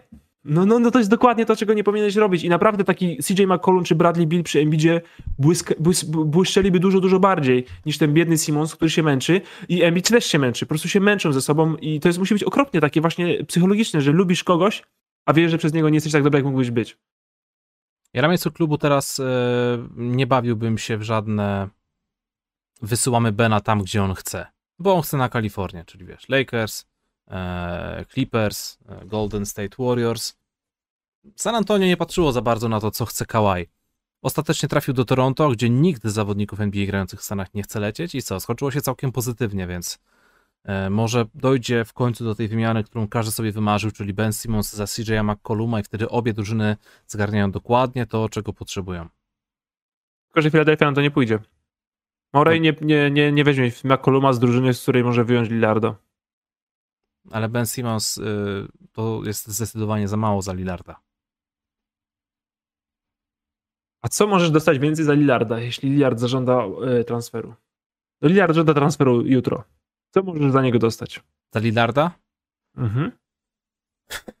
Już, już, już, ja już tutaj widzę Lakersów szykujących mega paczkę. Russell Westbrook plus y, jakiś tam, y, wiesz, Malik Monk, Kendrick Nunn, wszystkich wrzucą. No i żadnych pików. Pięć pików drugiej rundy z najbliższego dziesięciolecia. To nie lepiej wziąć Bo, Le, Simonsa, bo Lebrona za 10 cztery- lat nie będzie. to nie lepiej wziąć Simonsa i cztery piki pierwszorundowe startujące od za trzy lata. Pewnie tak. Bo Morey da ci takie piki, Morey ma to w dupie, Morey wiesz, zobacz co zobaczył, zostawił w Houston, z glitcha. Mhm. Morey w ogóle się nie przyjmuje. Ja myślę, że Morey by ci dał Simonsa i pierwszorundowe piki 2024, 6, 8 i 30. I co wtedy? No nic. No i prawo do swapu dwa- 2025 i 27 powiedzmy. Czyli Czy to jest wszystko. zła oferta? I czy to jest za oferta? I załóżmy tam jeszcze któregoś młodego, tam Tyrese Maxi, Mhm. czy tam wybierz tego drugiego. Czy dostaniesz coś lepszego za Lillarda? No stare, ciężko. Mam, mam, to, mam odpalić ESPN Trade Machine. E, nie, w sensie to jest takie, rzucam tak luźno, bo właśnie nie chodzi o to, żebyśmy teraz szukali, wiesz, potencjalnych, lepszych niż te hipotetyczne trady, ale moim zdaniem Philadelphia ma dobry pakiet do handlowania za super gwiazdę. Golden State ma jeszcze bardzo dobry. E, wiesz co, naprawdę wydaje mi się, że wartość Bena Simonsa spada z dnia na dzień, bo jeszcze tutaj dochodzi taki problem, e, że kluby się po prostu boją go brać ze względu na to, czy on w ogóle będzie chciał grać w danym klubie. Jeśli on teraz już robi takie problemy, że o, nie przyjadę na obóz przygotowawczy, mogę płacić kary, yy, gówno mnie to obchodzi, to jak możesz wymienić za takiego zawodnika, a skąd możesz mieć stuprocentową pewność, że on w ogóle się pojawi na meczach? Wiesz, ta wartość wtedy drastycznie spada. No nie, to jest, to jest taki transfer, że musisz przegadać go z zawodnikiem za kulisami. No. Łamiąc zasady. E, nie robisz w ciemno takiego transferu. Absolutnie. Ale wciąż to jest, wiesz, e, Pierwszy, najlepsza piątka obrońców ligi e, NBA potencjał. Dobrze ułożonej drużynie wokół niego. To mówię, to jest warunek taki konieczny, bo bez dobrze ułożonej drużyny wokół niego, to to jest kłopot. To, co było w Filadelfii. I widzisz, James Harden poszedł w tradzie ile rok temu? Mhm. Za paluszki połamane. No nie pykło. Paczkę paluszków i to jeszcze naprawdę połamane. Te paluszki takie, wiesz, takie z dna już takie, wiesz, sypkie. Te o smaku cebuli, I, one są paskudne. Tak, i bliskie piki pierwszego randu. No co to cztery piki plus tam trzy, tam cztery słapy, ale co to, to są, co to są za piki właśnie Netsów teraz, za teraz, za rok, za dwa, za trzy? Żadne. Ale za sześć lat? Pik Nets na przykład za sześć lat, za siedem lat, bo takie piki możesz przehandlować. Mhm. To tak jak pik Lakers. Pik Lakers teraz, trzy lata temu, rok temu. Eh, pik Lakers za cztery lata, kiedy LeBrona już nie będzie w lidze, nie wiadomo. Może być no dobry tak, pik. Tak, no to już jest, e, to już jest ryzyko. To już jest hazard. Ale wiesz to jest co? hazard, ale jak, ale jak tradujesz super gwiazdę swoją, to musisz wejść w jakiś hazard, bo przegrywasz trade tak czy tak. W sensie no nie wygrywasz trade'ów takich, jak handlujesz swoją super gwiazdę, bo przegrałeś po prostu, przegrałeś budowę drużyny i, i po prostu to już jest damage control, nie? Robisz mhm. co możesz, żeby dać sobie jakąś przyszłość żeby, żeby mieć jakąś wizję, którą może sprzedać. No właśnie o to chodzi, bo wiesz, tradujesz swoją super gwiazdę, no przychodzi do ciebie właściciel i mówi, no e, przepraszam panie GM-ie, ale teraz e, sprzedaję biletów 50% mniej. Wyhandlowałeś tego typa za jakieś 22 latków i jakieś coś tam, ja nawet nie wiem, to jest napisane jakieś piki, ale co to jest, kartka? Co to jest? I na to też musisz mieć odpowiedzieć. Czekamy na dalsze ruchy, czekamy na dalsze doniesienia. Ja mam ogromną nadzieję, że przed rozpoczęciem sezonu Ben Simmons już nie będzie grać w Filadelfii bo ciężko się na to wszystko patrzy i żal Joela Embida, e, który w dodatku na osłodę dali mu Dramonda, więc to jest wszystko bardzo, bardzo niefajne, ale o Filadelfii pogadamy sobie jeszcze w następnych tygodniach, nie wiem czy za tydzień, czy za dwa, ale chyba Filadelfii jeszcze nie omówiliśmy w naszych podsumowankach. Nie, nie, nie. Nie, nie. E... Ale bo, tak, bo, bo w sumie czekamy tak naprawdę, bo jeśli co teraz omówimy Filadelfię, za tydzień pójdzie trade, to co, nie ma co mawiać. Myślę, że możemy się do samego końca z nimi wstrzymać. Mhm. A to, co powiedziałeś, ja się z tym też zgadzam, bo nie skomentowałem tego, yy, nie powinni mu dawać tego, czego dokładnie chce. Tak jak mówisz. Ale Morey myślę, że ma jaja na to, żeby nie zrobić tak, że o, chcesz do Sacramento za Hilda, to ja cię wytransferuję. Tak, nie mam to w dupie, nie wytransferuję, czyli tyle. Jak nie rzucą Foxa, to nie mam czym gadać, siemanko narka. Pora na CS-a. No i być może tak powinien zrobić. A w ogóle w swojej wypowiedzi przed chwilą wspomniałeś o Jalilu Okaforze i to jest może szokujące dla ciebie, że e, będziemy o nim za chwilę pewnie gadać ze dwa słowa, ponieważ jest nowym zawodnikiem Brooklyn Nets. I to jest tak ten moment. Jest. I to jest ten nowy moment, e, w którym należy omówić e, sytuację na Brooklynie podczas najbliższego sezonu. Sytuację, która Oj, powiem ci, że tydzień czy dwa, dwa tygodnie temu powiedziałem ci, że system budowy drużyny Lakers według mnie jest okrutnie niesprawiedliwy w stosunku do pozostałych drużyn NBA. I, a tymczasem, nie są sami. A tymczasem Brooklyn Nets robi dokładnie to samo i e, ja, ja tutaj nie widzę już żadnego systemu. Salary cap, owszem, istnieje, ale co z tego? Lecisz, puszczasz zawodnika do drużyny zapomnianej przez świat, dochodzi do wykupu, e, ten sobie podpisuje umowę z kim tam chce i tak sobie wraca za minimum, albo nie wraca i to jest wszystko takie nie dziwne, że wszyscy spodziewają się wielkiego finału NBA Lakers vs Nets. Oczywiście tutaj w grę jeszcze wchodzą ważne tematy, chociażby zdrowie, ale patrzymy teraz na kartkę, na to, co tutaj się dzieje. Słuchajcie, oprócz tych wszystkich zmian, które wydarzyły się na Brooklynie w ciągu ostatnich miesięcy, jak na przykład pozyskanie Patiego Millsa, um, Okafora, Jamesa Johnsona, Javona Cartera. Lamarcus Aldridge oraz Paul Millsap podpisali z Nets jednoroczny kontrakt za minimum, czyli tam 2,5 miliona i oprócz tego e, pozbyli się Deandre Aytona, de, może co ja gadam, Deandre Jordana do Detroit, w zamian zdobywając właśnie Jalila Okafora oraz Seku Dumbuje. DeAndre w sekundzie został wykupiony, bo tam miał dwa lata na łącznie 20 milionów. E, I już na szybciocha poszedł do Lakersu za minimum, więc to jest kolejny ruch z gatunku. No, Jezu, takie, czemu? To jest właśnie takie. Znaczy, to nie jest według mnie taki zły ruch, ale nie chcę teraz grać o Lakersach. Po prostu DeAndre Jordan ma być e, próbą uzupełnienia braku Javala McGee z przed dwóch lat, więc tak na to patrzę. A jeśli nie, to 15 zawodnik w rotacji, hookers. Patrzę na ten skład Brooklyn Nets i to jest to jest jakieś szaleństwo. Ja wiem, że to tutaj można oceniać, że dla Marcus Aldridge czy Paul Millsap 35-latki, Blake, ale no Blake Griffin, jego kariera została odbudowana w Brooklyn Nets. I ze statusu upadłej gwiazdy stał się świetnym graczem rotacyjnym, który po prostu gra, gra dobre minuty, jest bardzo skuteczny, trafia trójki, wszystko git. Lamarcus Aldridge rozegrał w zeszłym sezonie dla Brooklynu zaledwie 5 spotkań, e, ale owszem, te 5 spotkań może nie były zbyt takie miarodajne, bo to była końcówka sezonu. Specjalnie dawali mu grać e, jak najwięcej, żeby mógł się wdrożyć przed playoffami. No później niestety musiał opuścić klub ze, z powodów zdrowotnych, właśnie to jest ten, ten główny powód, ale prezentował się naprawdę bardzo fajnie. Paul Millsap dla Denver, ostatnie chyba 4 czy 5 lat dla Denver. Bardzo ważny zawodnik, na początku starter, później kluczowy element um, ławki rezerwowych. E, miał bardzo ciekawy występ przeciwko Clippersom, bodajże w zeszłym roku e, w, w, w bańce w Orlando. Więc, no i poza tym Seku Dumbuya, czyli zawodnik, który wchodzi w swój trzeci rok, 20 e, czy tam 21-latek, zgarnięty praktycznie z Afriko. Nie wiem, nie wiem. Potencjałem. Stary. To tak, może coś tam dać, tak, może wypalić. On, on był chyba całkiem wysokim pikiem w drafcie i miał kilka takich całkiem interesujących spotkań dla Detroit w zeszłym sezonie. Tak, on pokazywał, ja się dziwię w ogóle, że oni go dorzucili do tego trade'u. Ja, wydawało mi się, że mogli jest, taki trade zrobić absolutnie bez dorzucania go, bo to jest, najbardziej to, to jest najbardziej szokujący ruch w całej tej wymianie z, Dan, z DeAndre Jordanem, bo ja podpisałem ten stream, że na czym polega geniusz Brooklyn Nets.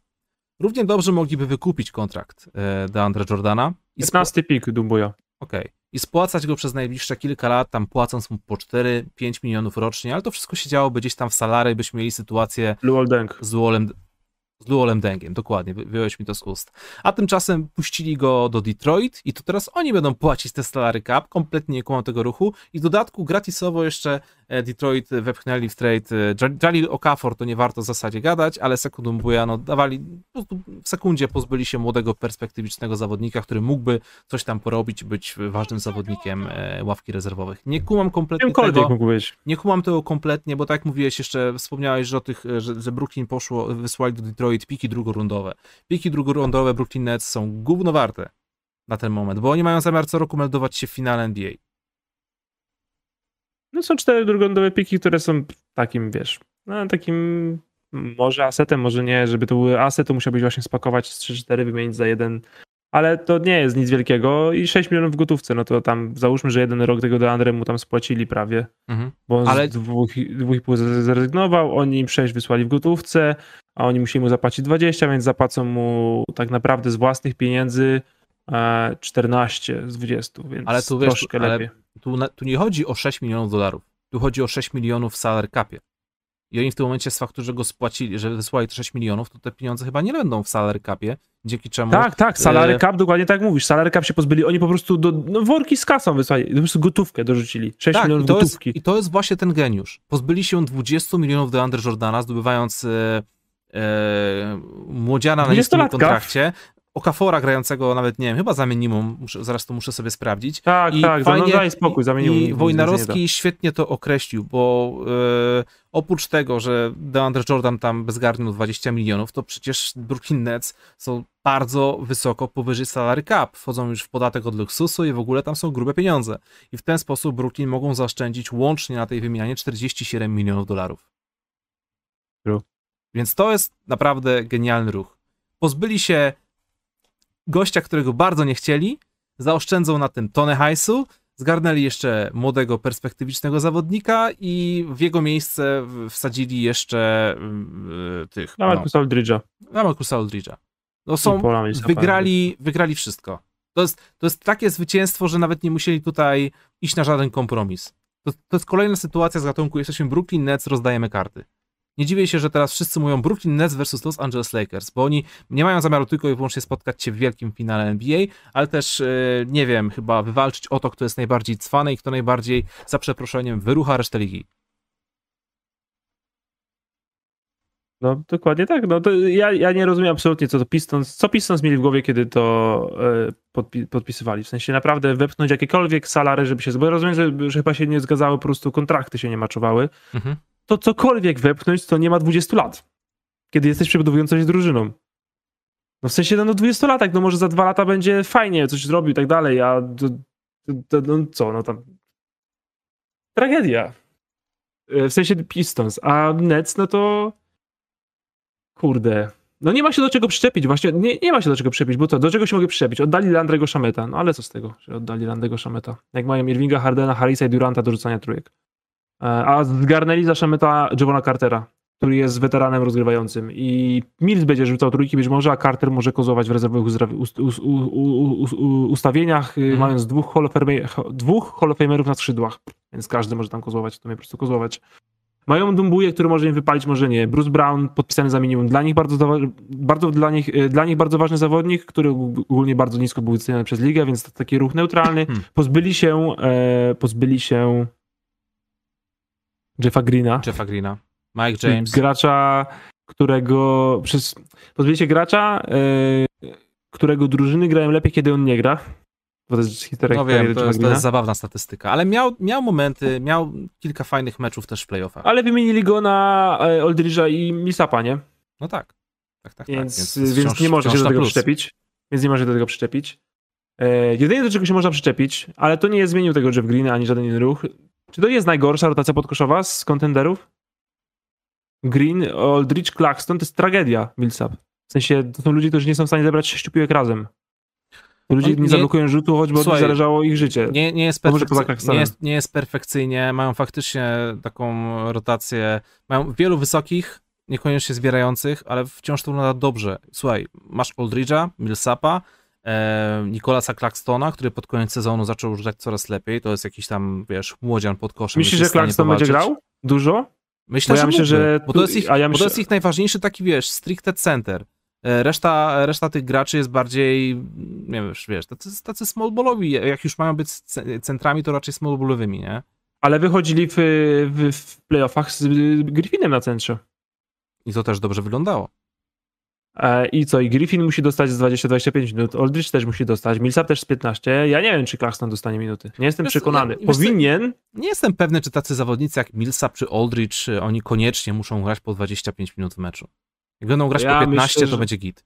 Poza tym, e, Nie, wiem, czy, nie wiem, czy jest sens wspominać, ale Jalil Okafor, e, czyli gość, który ma zaledwie 25 lat, wciąż jest w tym klubie.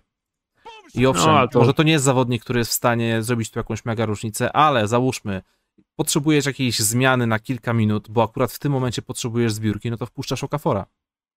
Ja myślę, że Okafor to nie pomaga parkietu w większości meczów i w ogóle nie patrzę na niego. W sensie jest czwartym do gry na mhm. pozycji, której będą grać czwórki w przyszłości. Mhm. Więc, y, ale to jest tylko dodatek, chodziło tylko o zmaczowanie tych salary, bo e, wzmocnili się właśnie Oldridge'em i, i Millsapem. E, ja się boję o ich rotację podkoszową, bo moim zdaniem to wygląda fatalnie, w sensie no to jest rotacja podkoszowa, która nie nie będzie może na boisku wyglądała fatalnie, bo Durant i Harden będą rzucać 70 punktów koło nich e, i nikt nie będzie ich krył i będą grać sami na kosz bo, bo będzie trzeba podwajać na połowie dwóch z trzech skorerów, mhm. a Joe Harris będzie stał w rogu i do niego biegnie pomoc. W sensie to będzie taka, to będzie taka drużyna, że będziesz krył e, pod koszem samym, będziesz stał pod całą obręczą, będziesz stał za tym odliczem i będziesz go zostawiał, żeby biec do pomocy do rogu, żeby Harris nie palnął trójki, bo lepiej, żeby walnął Aldridge w sad. To będzie taka, i Lego Aldridge będzie wyglądał dobrze. W sensie oni wszyscy pewnie będą wyglądać dobrze i ta rotacja być może w ogóle problemy jej nie widzą nigdy, a być może dopiero na przykład jakichś tam głębokich playoffach, ale ona sama w sobie nie jest jakaś dobra. Po prostu ten talent obok jest nieprawdopodobny. Bo Kevin Durant, Joe Harris, Harden, Patty Mills, Kyrie Irving to jest nieprawdopodobny talent. Nieprawdopodobny. Ta drużyna, jeśli będzie zdrowa, to jest y, murowany finał. To jest finał a, z Lakersami. A jeśli chodzi o ich, jeśli chodzi o ich rotację podkoszową, to tu jeszcze można byłoby wspomnieć. Oczywiście to, oczywiście to nie jest możliwe, biorąc pod uwagę kontrakty, ale gdyby doszło do wymiany z Cleveland, sądzę, że oby, oba kluby mogłyby sobie tutaj nawzajem, nawzajem pomóc. A propos Cleveland i, i tego fola, No, aż zerknąłem jak w, trakcie tego, co- jak w trakcie tego, co mówiłeś. To jest niesamowite, e, bo Brooklyn Nets to jest contender, to jest bardzo medalna drużyna. Nowy Jork i ten filmik krótki, który o nich zrobiłeś, ma mniej wyświetleń niż News o Taco Fallu. O co chodzi? A jest dwa dni dłużej w To necie. prawda. to prawda. Ja tego też nie kumam, ale najwidoczniej ludzie lubią oglądać frików. A i ciekawostka jeszcze numer dwa. E, tu Daniel e, Stanek, e, Stanek dobrze wspomniał na czacie. Brooklyn Nets też podobno, oprócz tego, bo mówisz, że geniusze, Brooklyn Nets oprócz tego wszy- wszystkiego podobno bardzo dobrze draftowali. No. W sensie ja nie wiem, bo nie znam tych zawodników, ale podobno i ten młody, y, obwodowy, i ten wysoki, to jest, y, są, to są zawodnicy, którzy do nich pasują i mogą grać. Że bardzo dobrze podobno. I że oni świetny draft mieli jak na piki, które mieli. No, ale, mieli dobrze, aż, kontra. Mieli aż 5 pików w tym drafcie, z czego 3, no 44, 49, 59. To są takie piki I- właśnie. I więc Detroit, teraz tak, kontra do I wszystkiego. Detroit takie, punkty, takie piki będą mieć najbliższe Tak. lata. Super. Mm, Najlepiej. Ale żeby nie skończyć tak super pozytywnie, James Harden, Kyrie Irving i Kevin Durant nigdy nie byli zdrowi razem. Niezależnie od siebie. No wiem, w Minnesocie mają podobnie, nie? Gdyby byli zdrowi, I to by właśnie- więcej osiągnęli, prawda? I właśnie o to chodzi, bo tak, bo być może ten skład, jeśli zdrowy jest najlepszy w NBA, ale czemu mielibyśmy zakładać, że będą zdrowi, jeśli nigdy nie byli prawie? Też prawda, ale zauważ, że o wielu drużynach można byłoby powiedzieć, że gdyby byli zdrowi, to są w stanie wszystko wygrać. Więc- Ale jest coś innego w tym, że stawiasz, że Janis Antetokounmpo zagra ci cały sezon i całe playoffy, niż Kyrie Irving. No tak, to oczywiste. No właśnie. Więc ja, moje założenie jest takie, że oni nie zagrają sezonu razem. Może się to ułoży tak, że się na ktoś rozsypie w listopadzie, a drugi w styczniu, a trzeci wcale i będą na playoffy zdrowi i pozamiatają ligą. Mhm. Ale może się to zrobić odwrotnie i Kyrie Irving się rozsypie w kwietniu. I znowu będzie ciężko. Zobaczymy. Jaki, Eee, jest myślę, twoja tak, ocena? 9. Też tak myślę. 9 na 10. Jeszcze 9 na Bądź 10. na, albo eee, nawet, powiedziałbym nawet, że 10, bo... Nie wiem, stary, czuję się, patrzę na to wszystko i czuję się, jakbym grał w 2K'a e, w trybie budowy drużyny i stwierdził, że daje wszystko na najniższy poziom trudności i że wszyscy muszą się na wszystko zgadzać, co sobie zażyczę. I tak wiesz, z jednej strony fajnie, bo sobie buduję ekipę, ale z drugiej, kurczę, no, Co to za zabawa? gdzie, gdzie tu jakieś wyzwanie, właśnie, Co to za zabawa jest, no? no. Granie na łatwym poziomie trudności się nudzi tak średnio po 15 sekundach. Nie wiem, Więc- stary. Wie, wiem jedno, wiem jedno, że patrząc na Brooklyn oraz Los Angeles Lakers, jeśli żadna z tych drużyn nie dojdzie do finału yy, w najbliższym sezonie, to będziemy mieć jeden wielki ryk w internecie tych wszystkich ludzi, którzy uwielbiają patrzeć na czyjeś porażki. Eee, tak, oraz powiemy sobie na koniec sezonu, szkoda, że zdrowie zmieniło ten sezon w porównaniu do tego, jak mógł wyglądać.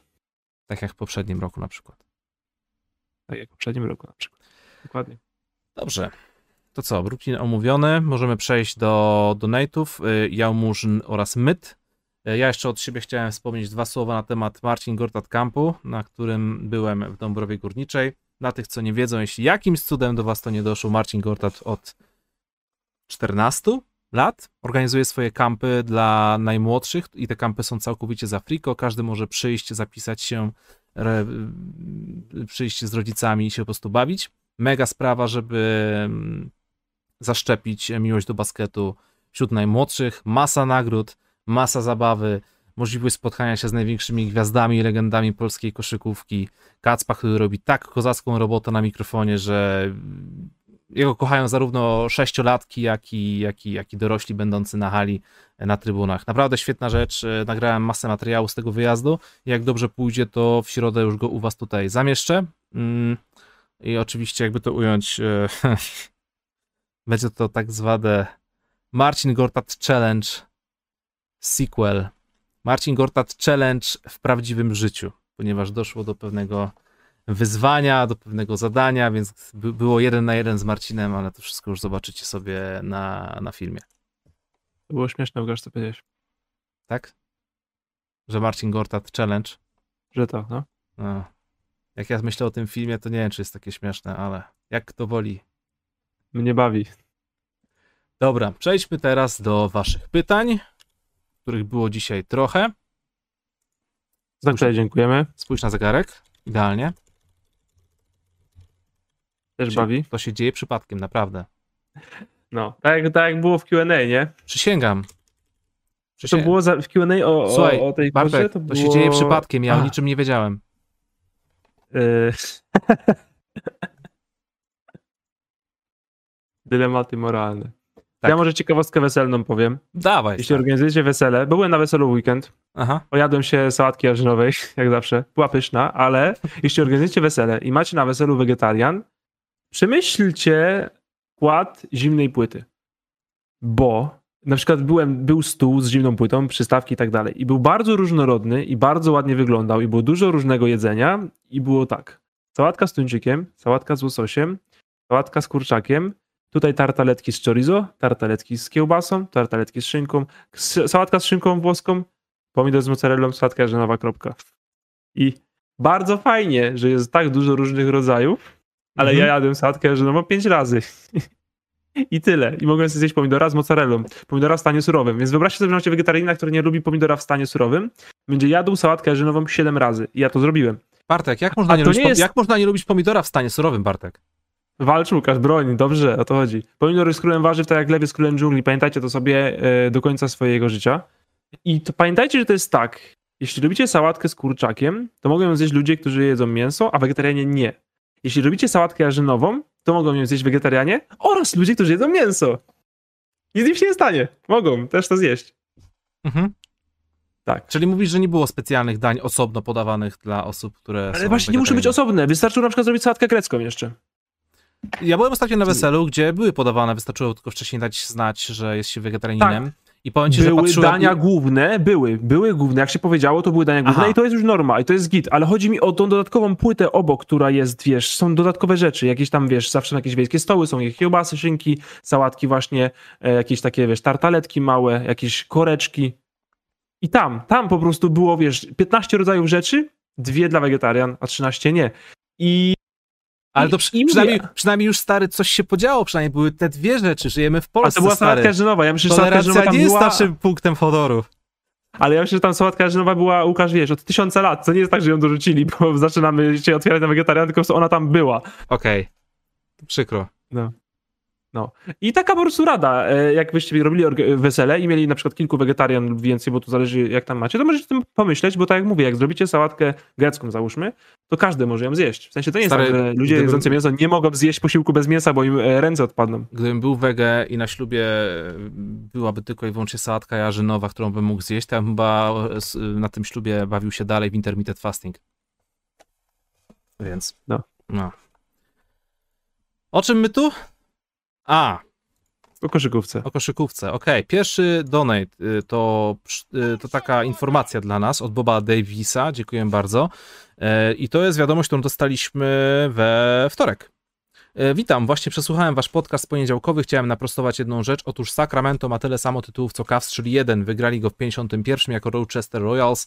Pozdrawiam, jesteście przyzwoici. Czy my ostatnio... Ani tam nie ma Sacramento, ani tam nie ma Royal Kings, więc się nie liczy. Aha, okej, wybrnąłeś. No to wy, wybrnąłeś z tego, muszę przyznać, okej. No nie, bo jak, jak wygrałaby teraz Oklahoma City Thunder, mistrzostwo NBA, Mhm. to co, mówilibyśmy, a Seattle Supersonics, taka super ekipa, dwa tytuły, nie? 76 i 2021. Okej, to ja czekam, muszę coś sobie sprawdzić. Ile tytułów mistrzowskich mają e, Los Angeles Lakers? 18. 17. 17? 17. To czemu ja tu patrzę, że w Minneapolis wygrali 5? No chyba 12 mają w takim razie, Bartek. Minneapolis Lakers. Inny klub, inne czasy. Nie wiem, stary. Nie wiem, czy to się tak wlicza. Dobrze. E, kolejne, dobre. pyta kolejne pytanko. E, tak, dziękuję. E, kolejne pytanko mamy, e, kolejny, kolejną wiadomość mamy od Average MVB Enjoyer.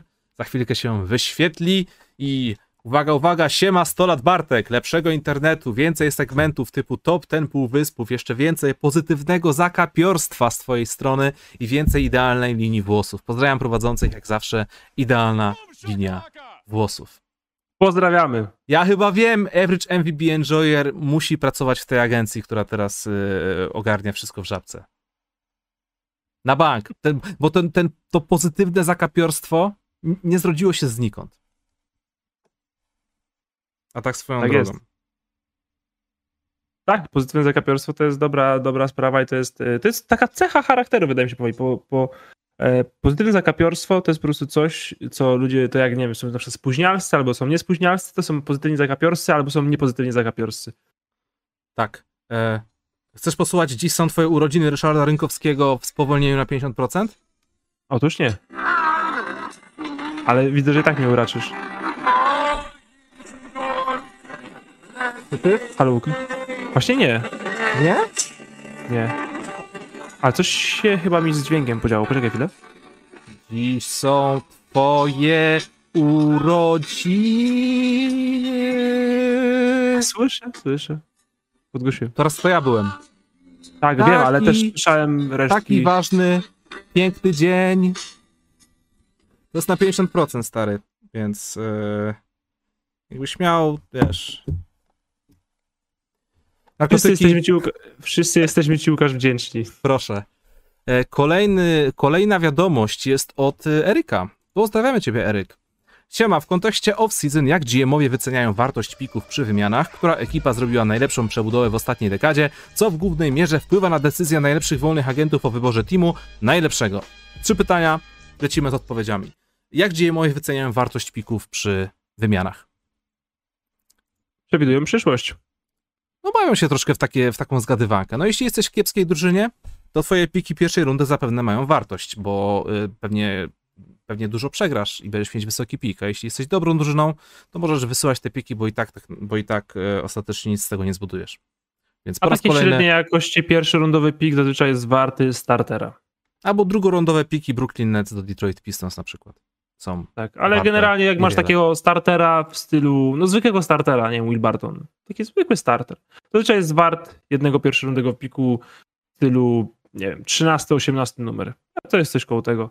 Tak to generalnie to po prostu przewidujesz przyszłość. Typu właśnie bierzesz piki od Lakers, bierzesz jakiś teraz, który będzie gówniany, ale za 5 lat może być bardzo dobry i to jest po prostu twoja ocena tego, jak szybko Lakers się skończą i czy się skończą. Może się pomylić lub się, lub nie pomylić oczywiście. I tak samo na przykład piki Nets, nie? Piki Nets być może wszystkie będą do dupy, a Mhm. może za 5 lat piki Nets będą najlepszymi pikami w NBA. Przewidujesz przyszłość po prostu. Mhm. Ryzykujesz trochę, no bo, bo, bo, bo też o to chodzi, na przykład słaba drużyna, słaba drużyna, ale dajesz jej bardzo dobrego zawodnika i bierzesz jej piki. No to wiesz, dajesz, yy, bierzesz piki od drużyny, którą właśnie wzmocniłeś, czyli osłabiłeś sobie te piki. Też nie idealnie. Tego właśnie takie cenne w wymianach są, jak drużyny mają pierwsze rundowe piki innej drużyny. Na przykład Golden State handlujący pierwszym pikiem Miami Heat, coś w tym stylu. Bo Mhm. wtedy można właśnie wzmocnić drużynę na przykład, dostać zawodnika, ale twój pik, który oddajesz się nie osłabia przez to. Więc to jest e, skomplikowane zagadnienie, ale to generalnie jest przewidywaniem przyszłości. Która ekipa zrobiła najlepszą przebudowę w ostatniej dekadzie? Tutaj chyba, przynajmniej z mojej perspektywy jest to prosta odpowiedź. E, Golden State Warriors i moment, w którym em, trener stwierdził, że to Stefan jest przyszłością, a nie Monta Ellis, a wszystko inne podziało się już później w zasadzie z automatu. Jak drużyna zaczęła wygrywać, to nawet super gwiazdy do nich dołączali. Ale, ale liczysz to jako przebudowę? Tak, po prostu? Tak, liczę to jako przebudowę, bo jest to klub zbudowany na drafcie. Tutaj bym się na przykład dwa razy zastanowił nad tym, czy e, Los Angeles Lakers nazwałbym przebudową.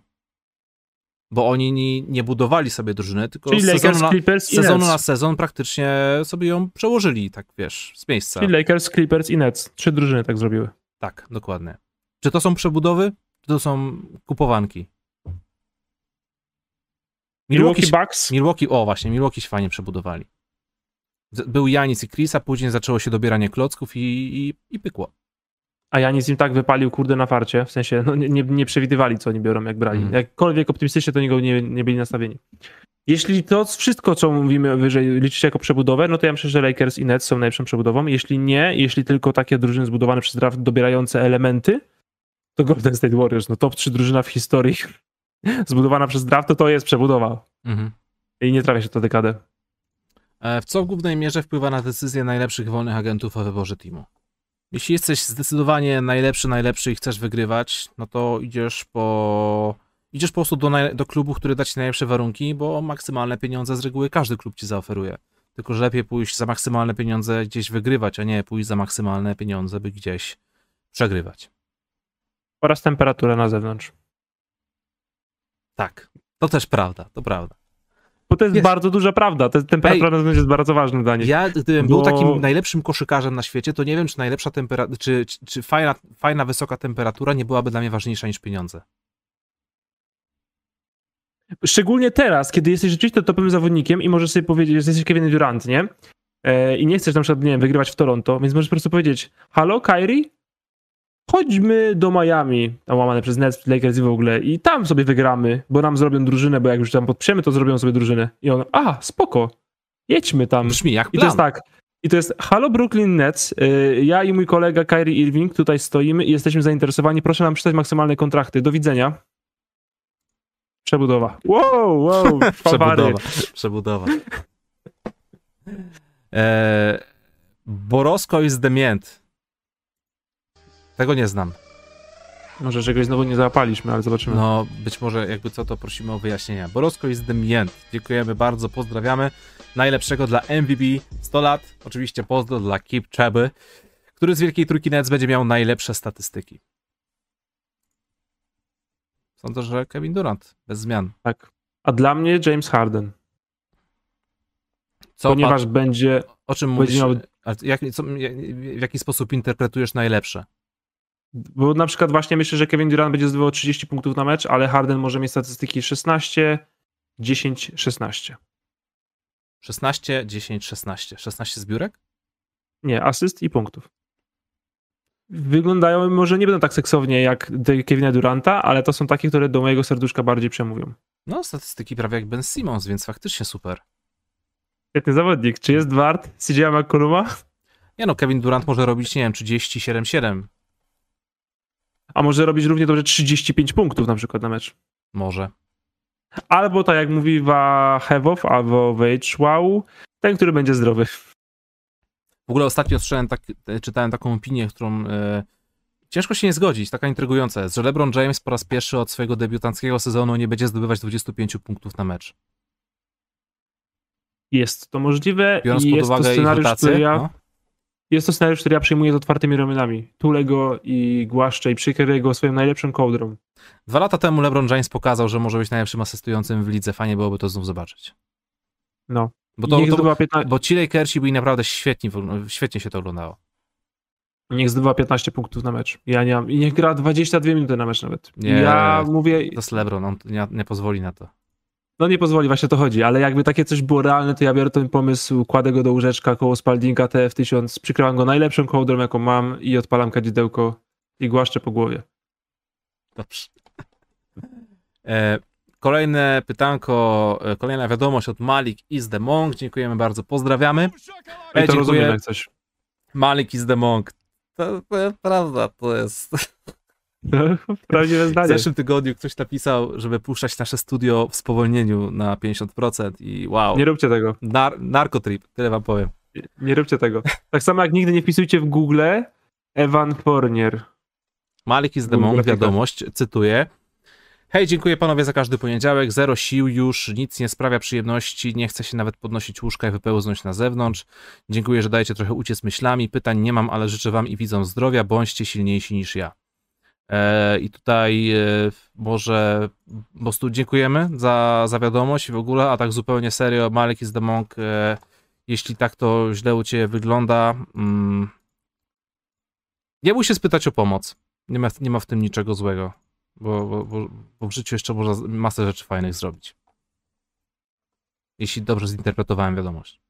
Tak, myślę, że tak. Myślę, że tak. Myślę, że jeśli tak się czujesz, to poproszę pomoc. Mhm. Znajdziesz ją najpewniej. Jeśli spróbujesz oczywiście, jeśli chcesz spróbować oczywiście. Ale myślę, że warto, bo zawsze możesz z niej zrezygnować, jeśli uznasz, że nie. Jasne. Pozdrawiam serdecznie i trzymaj się. E, Kolejna wiadomość od Jordan is the GOAT. Siema, bardzo mało prawdopodobny scenariusz, ale wszyscy są zdrowi i doszło do komercyjnego finału marzeń dla Silvera, Nets, Lakers. Jak grają oba zespoły w ataku i obronie oraz które piątki kończą mecze. Pozdro dla was, wszystkiego najlepszego dla MVP. Jak grają z oba Dziękuję. zespoły w ataku i obronie? Jakie piątki kończą mecze? Okej, szybko y, przeładowanko, okej. Czyk, To ja mogę szybko powiedzieć atak. Lakersi pchają się pod kosz, e, Nets rzucają za trzy, e, w obronie Nets się modlą, a, Ale Kersi się liczą, że coś będzie do zebrania i nie wszystko im wpadnie. No. Wysyłają Nikolasa Klakstora na Antonego Davisa, który będzie grał na centrze w ostatnich minutach y, spotkań. Tak, no ja myślę, że y, masz, masz piątki, masz, masz na przykład składy, ty masz Netsów na pewno, masz, masz Lakersów tak, żeby szybko odpalić? Y, Mam przed sobą, ale nie mogę ci ich pokazać. Dobra, to, to ja ich. pamiętam. Więc wybieramy piątkę Nets, która kończy. Y, Na jedynce LeBron James. Russell Westbrook jest na ławce, musi być. Boże, tak, ja dobrze powiedziałem? Russell Westbrook na ławce? Bo już... Halo, halo? Jak powiedziałeś. Halo, halo. No. Russell Westbrook kończy mecz na ławce. Nie wydarzy się to. w Rzeczywistości. Ale to się musi wydarzyć, bo historia pokazuje, że Russell Westbrook kończący mecze to kłopoty. A to się nie wydarzy. Nie ma opcji. Chcesz, Żeby żeby Brooklyn Nets West- zdobyli misia? Nie chcę. Ale Westbrook nie ma. W sensie ja też bym chciał, żeby siedział na ławce. Nie ma szans, żeby on siedział na ławce, kiedy, kiedy Durant i Harden, jego ex-koledzy z drużyny, grillują jego drużynę. Nie ma Okej. najmniejszych szans. Okej, e, w takim razie Russell, Russell Westbrook niech, niech będzie w pierwszej piąt, w, pierwszej, w ostatniej piątce, można powiedzieć, co, no. kończą, kończącej spotkanie, ale nie gra na pozycji numer 3. Albo cztery. Albo 4. Niech to nie będzie Albo cztery. kreator, niech to będzie osoba decyzyjna, niech to będzie gościu, który ewentualnie przy stracie bądź zbiórce uruchomi kontratak, który Mhm. ewentualnie może powalczy o przechwyt. I tylko tyle. I niech, i niech jak, naj, jak najagresywniej gra w obronie, na ambicji na swoich kolegach, a jak się wyfauluje, no, wyfauluje, no to ups. No to ups, szkoda.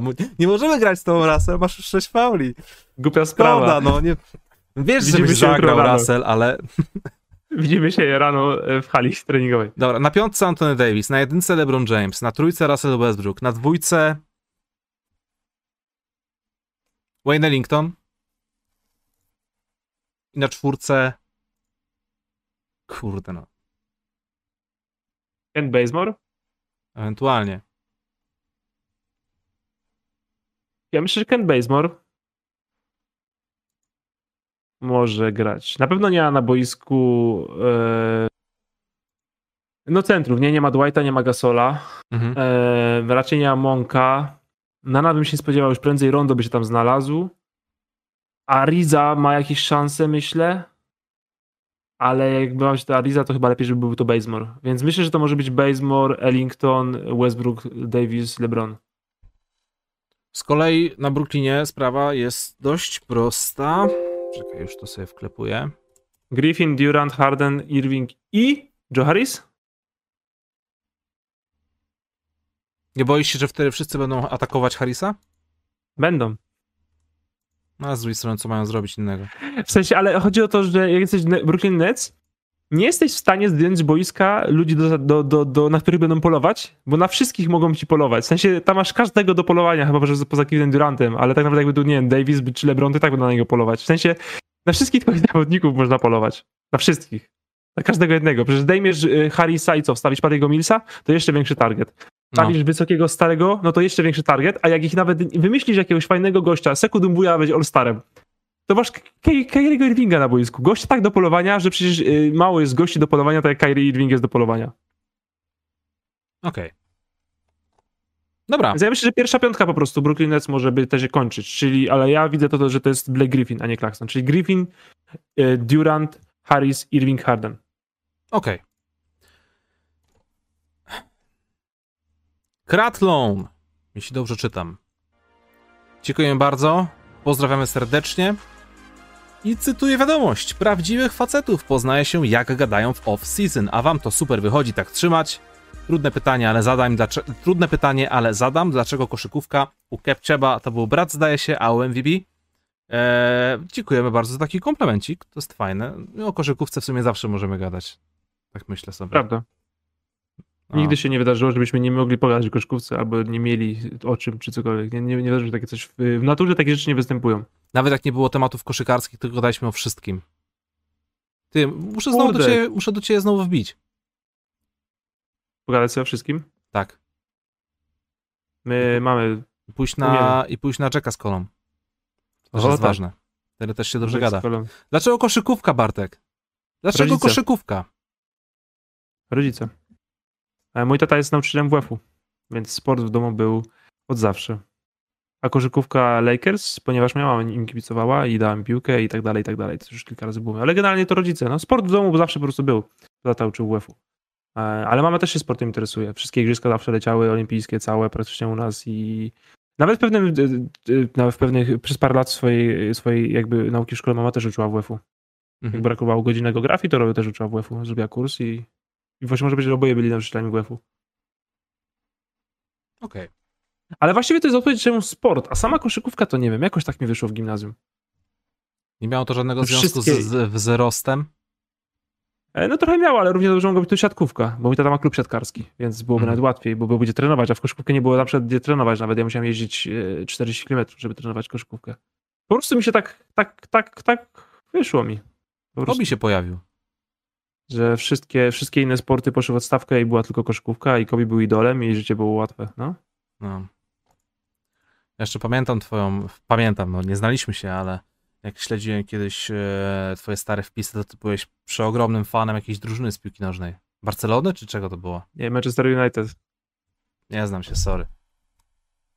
Ale cały czas coś tam pisałeś o nich. Jezu, nie wiedziałem o co chodzi. Dobrze, że, dobrze, że, dobrze, że poszedłeś bardziej w stronę Kobiego. Też się cieszę, że tu jestem teraz. E, Kolejna wiadomość jest od Gardło is the Throat. Pozdrawiamy serdecznie. Pamiętam Lakersów z Malonem, i- Malonem i Peytonem. Pamiętam jak jarałem się Nashem i Howardem. Nie nabiorę się na ten sam numer trzeci raz, chociaż największe ryzyko widzę w tym, że to AD znów nie będzie zdrowy. A wiesz, czy się nabierasz, czy nie. Davis i LeBron już raz zdobyli wspólnie tytuł. Całkiem, całkiem spoko się to skończyło, więc teraz mają pewnie jeszcze lepszą ekipę, jak tak, jak tak się patrzy na skład. I dokładnie to, co powiedziałeś, yy, Donaterze, i to, co Łukasz, ty zauważyłeś, kiedy omawialiśmy Lakersów, że gadaliśmy o nich tak strasznie dużo, o tym, co nie pasuje, co jest stare i tak dalej, i że nie powiedzieliśmy słowa o Antonym Davisie. I tu jest to samo, ten donate się tym samym kończy. Najważniejszym się kończy ten donate. Mm. Jeśli Antony Davis będzie zdrowy cały sezon i będzie NBA First Skład, to jest git. W tym Lakersie w dobrym miejscu. Antony Davis najważniejszym zawodnikiem Los Angeles Lakers w przyszłym sezonie. Bo to jest gość w prime, który ma ich ciągnąć. LeBron ma, ma zamieść playoffy. Bo LeBron, najlepszym zawodnikiem w playoffach życie był LeBron. Nie odejmuję teraz, że nie mówię, że teraz LeBron będzie, wiesz, chował się w cień, a Davis będzie grał. Nie, LeBron będzie ustawiał grę. Ale sezon ma ciągnąć Davis. On jest w prime, on jest młody, on jest y, zawodnikiem, na którego nikt w NBA nie ma odpowiedzi. Tak jest. Wyt. Wyt przez 2T. Dziękujemy, pozdrawiamy i cytuję. Hello. Dwa tygodnie temu po streamie o Lakersach wrzuciłem wam dwie kołas... cołaski. Dwie cołaski. Ale chyba wpadły na inną tacę, bo zero odzewu z waszej strony na ostatnim studiu. Pozdro. Eee, to jest niemożliwe, szczerze mówiąc, bo sz- mam tutaj na bieżąco dostęp do tej tablicy z tymi wszystkimi wiadomościami i wszystkie puszczam po kolei, nawet te, które poszły tam jakoś w międzyczasie. Jest drobna szansa, że. Nie no, jakim cudem. Jest drobna szansa, że, że Wyt mógł y, wysłać wiadomość na e, poprzedni serwis e, donaterski. Ten, który okazał się na dłuższą metę oszustem. Ale my go nie używamy od półtora roku, więc nawet, nawet linka nigdzie nie zamieszczam do tamtego serwisu, więc, więc nie wiem o co chodzi. Chyba, że jakiś błąd techniczny. W sensie, no, można pewnie sprawdzić, czy ktoś o takim niku już donatował nas, ale raczej tak jak Łukasz mówi, w sensie idziemy naprawdę po kolei. Sensie, do dzisiaj pierwszy donate był z tamtego wtorku. No właśnie. Więc jakby co to sorki, że taka akcja się wydarzyła, ale to musi być jakiś błąd y, albo techniczny, albo poszło to do oszustów. Jakby co.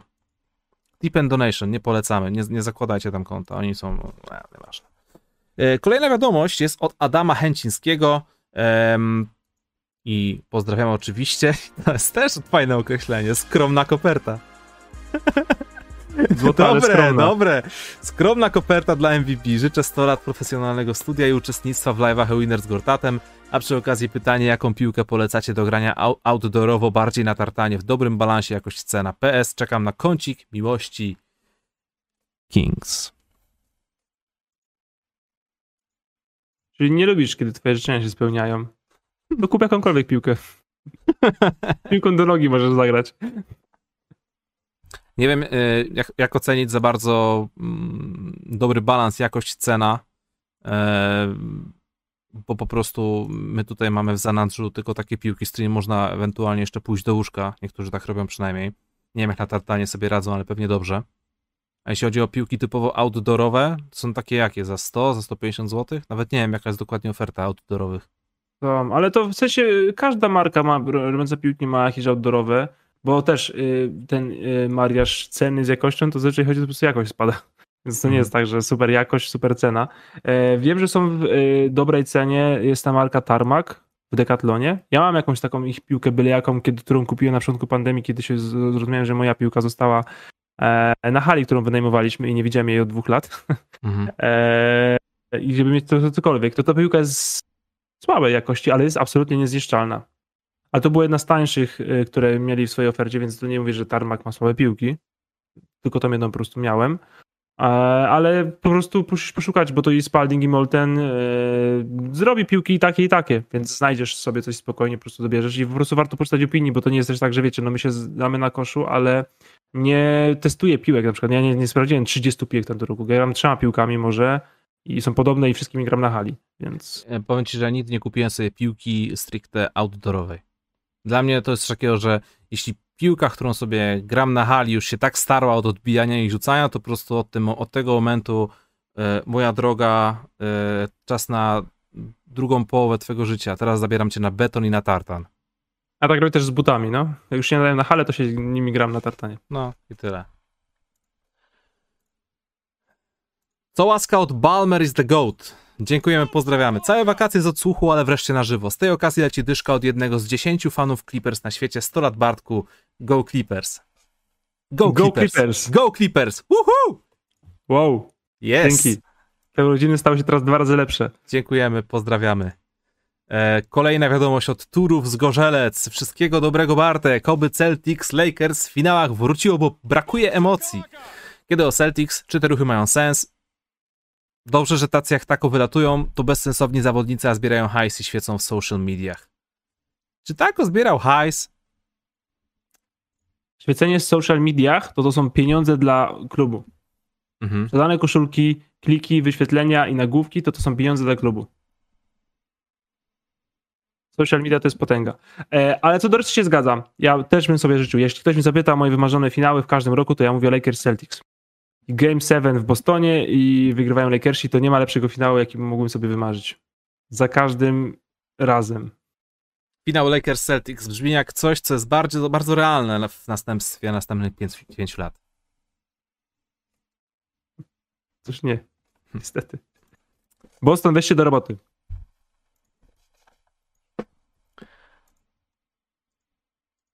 Adrian S. Stówka Bartek. Szybka akcja. Dzięki Adrian, pozdrawiam. Te urodziny zaś stały się trzy razy lepsze. Tak jest. E, kolejna wiadomość, kolejna wiadomość jest od e, Piotkary. A i tutaj Bartek, nie wiem, czy jesteś wtajemniczony. Jakby co to się wtajemniczymy.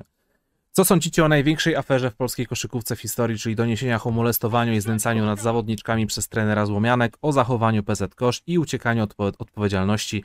Czemu nie poruszyliście tego tematu wcześniej? Czy jesteś e, wdrożony w sytuację? E, to ten artykuł, który podsyłałeś kiedyś? Um, to jest powiązane z, z tym, czy... miesiąc temu, miesiąc, ponad miesiąc temu Karolina, Karolina Szydłowska na swoim blogu um, tak, tak, tak. napisała artykuł, w którym przedstawiała historię dziewczyn, które wysyłały jej za pośrednictwem Instagrama e, sytuacje swojej przeszłości klubowej, jak po prostu były, wiesz, maltretowane, ktoś się nad nim, znaczy ktoś, no trener tak, się... ten artykuł czy, czytałem, ten wpis czytałem, no. Tak, i to był pierwszy artykuł, który się pojawił tam miesiąc czy ponad miesiąc później, ale dwa tygodnie, czy tam tydzień temu Wirtualna Polska napisała na ten temat artykuł i to już się rozeszło, wiesz, no to już, to już główne media internetowe to, to podchwyciły, e, napisały artykuł, e, bardzo konkretny, bezpośrednio skierowane do danego trenera, pojawiło się imię, pojawiło się nazwisko, pojesz, że to już, to już nie są jakieś tam doniesienia czcze, tylko chodzi o prawdziwego człowieka. PZ Kosz na początku nabrał wody w usta, po czym zamieścił oświadczenie, że nie, bo to tak, to, wiesz, takie typowe, bo to trzeba na spokojnie, nie? bo to trzeba na spokojnie, bo to muszą być no. prawdziwe doniesienia, muszą być nazwiska, a nie, że ktoś tam sobie mówi i psuje, wiesz, życie jakiemuś trenerowi. No.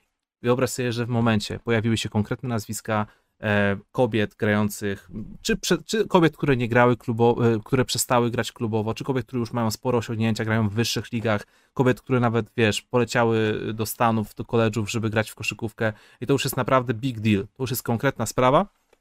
Nie wiem, na czym y, sytuacja nie wiem, w którym momencie teraz sytuacja się znajduje. Nie wiem, czy będą jakieś e, konsekwencje wyciągane, sprawy sądowe, naprawdę nie mam pojęcia, ale napisałem tam parę słów na ten temat na Twitterze i bardzo się cieszę, że żyjemy w czasach, w których ludzie jakby wiedzą, że mogą się ze sobą łączyć w grupy i dzięki temu nie jesteś kozłem ofiarnym, kiedy wyjdziesz przed szereg, na przykład mówiąc, że to mi się nie podoba, to jest złe, to należy zmienić, albo mój trener y, mnie molestował i, był, i się znęcał i był gburem i sprawił, że mam depresję. Więc bardzo się cieszę, że internet daje takie pole do popisu, że, że te wszystkie zawodniczki się wypowiedziały, że połączyły swoje siły e, i mam nadzieję, że będzie to miało jakiś wpływ nie tylko długofalowy, bo oczywiście można tutaj w wielkim skrócie ukarać tego gościa i zakończyć historię, ale to nie chodzi o to, bo takie historie się powtarzają zapewne w co drugim mieście w kraju, czy w ogóle gdziekolwiek. Więc wiesz, zmienić jakąś taką kulturę trenowania, że to, że na kogoś rykniesz i go obrazisz, nie znaczy, że jesteś dobrym trenerem, tylko może to znaczy, że jesteś beznadziejnym trenerem, bo potrzebujesz strachu, żeby ktoś się ciebie posłuchał, bo inaczej nie masz e, żadnej, bo inaczej nie potrafisz wzbudzić motywacji, inaczej nie jesteś, e, inaczej twój, twój głos tak naprawdę nic nie znaczy. To jest naprawdę poważny temat, ale e, też nie uważam, że tutaj e, jestem na tyle wdrożony, żeby wypowiadać się też bardziej konkretnie, jeśli, jeśli wiesz, co mam na myśli. Ale możemy, no tak, do, no, możemy do tema, tego tematu jeszcze wrócić. Może coś wyjdzie. W sensie, jeśli będzie się ta sprawa rozwijać, to pewnie do niej będziemy wracać, ale no my też bazujemy właśnie raczej na doniesieniach i czytamy, niż jesteśmy w tym, tak rzeczywiście. Chyba, że. A czy wiesz, ale... doniesienia doniesieniami, e, tak jak powiedziałem, wiele koszykarek podpisało się swoim imieniem i nazwiskiem. I tak, nie... ale chodzi o to, że my tylko tak biernie odbieramy te wiadomości, w sensie czytamy tak. je tak jak wy wszyscy, nie? Nie, nie mhm. jesteśmy jakby w środku, nie organizujemy tego, nie mamy jakichś insidów i tak dalej, nie? Więc tylko interpretujemy to, co widzimy w mediach tak samo jak inni. Nie no, takie sytuacje na samym starcie nigdy nie powinny mieć miejsca i udawanie, że problem nie istnieje jest najgorsze, bo udawanie, że problem nie istnieje, no to wiesz, no. Klasyko. O niczym nie wiedział. O niczym nie wiedzieliśmy. Niemożliwe. Nie nie niemożliwe. On? On tak. Nie, no to jest złoty człowiek. On, on wysyła, wysyła koszykarki do Stanów. Jest wszystko super, jest wszystko git, zostawcie. Problem się pojawia, kiedy nagle się okazuje, że wszyscy, no wszyscy naraz nie mogą kłamać. Raczej nie aż tyle osób, no. no. Się poważnie zrobiło. Lecimy dalej. Skarpety. Tak się podpisała osoba. Śmieszne, że jak Jerry West grał w All-Star Game, to i z przodu i z tyłu koszulki miało napisane West. Pozdrawiam serdecznie.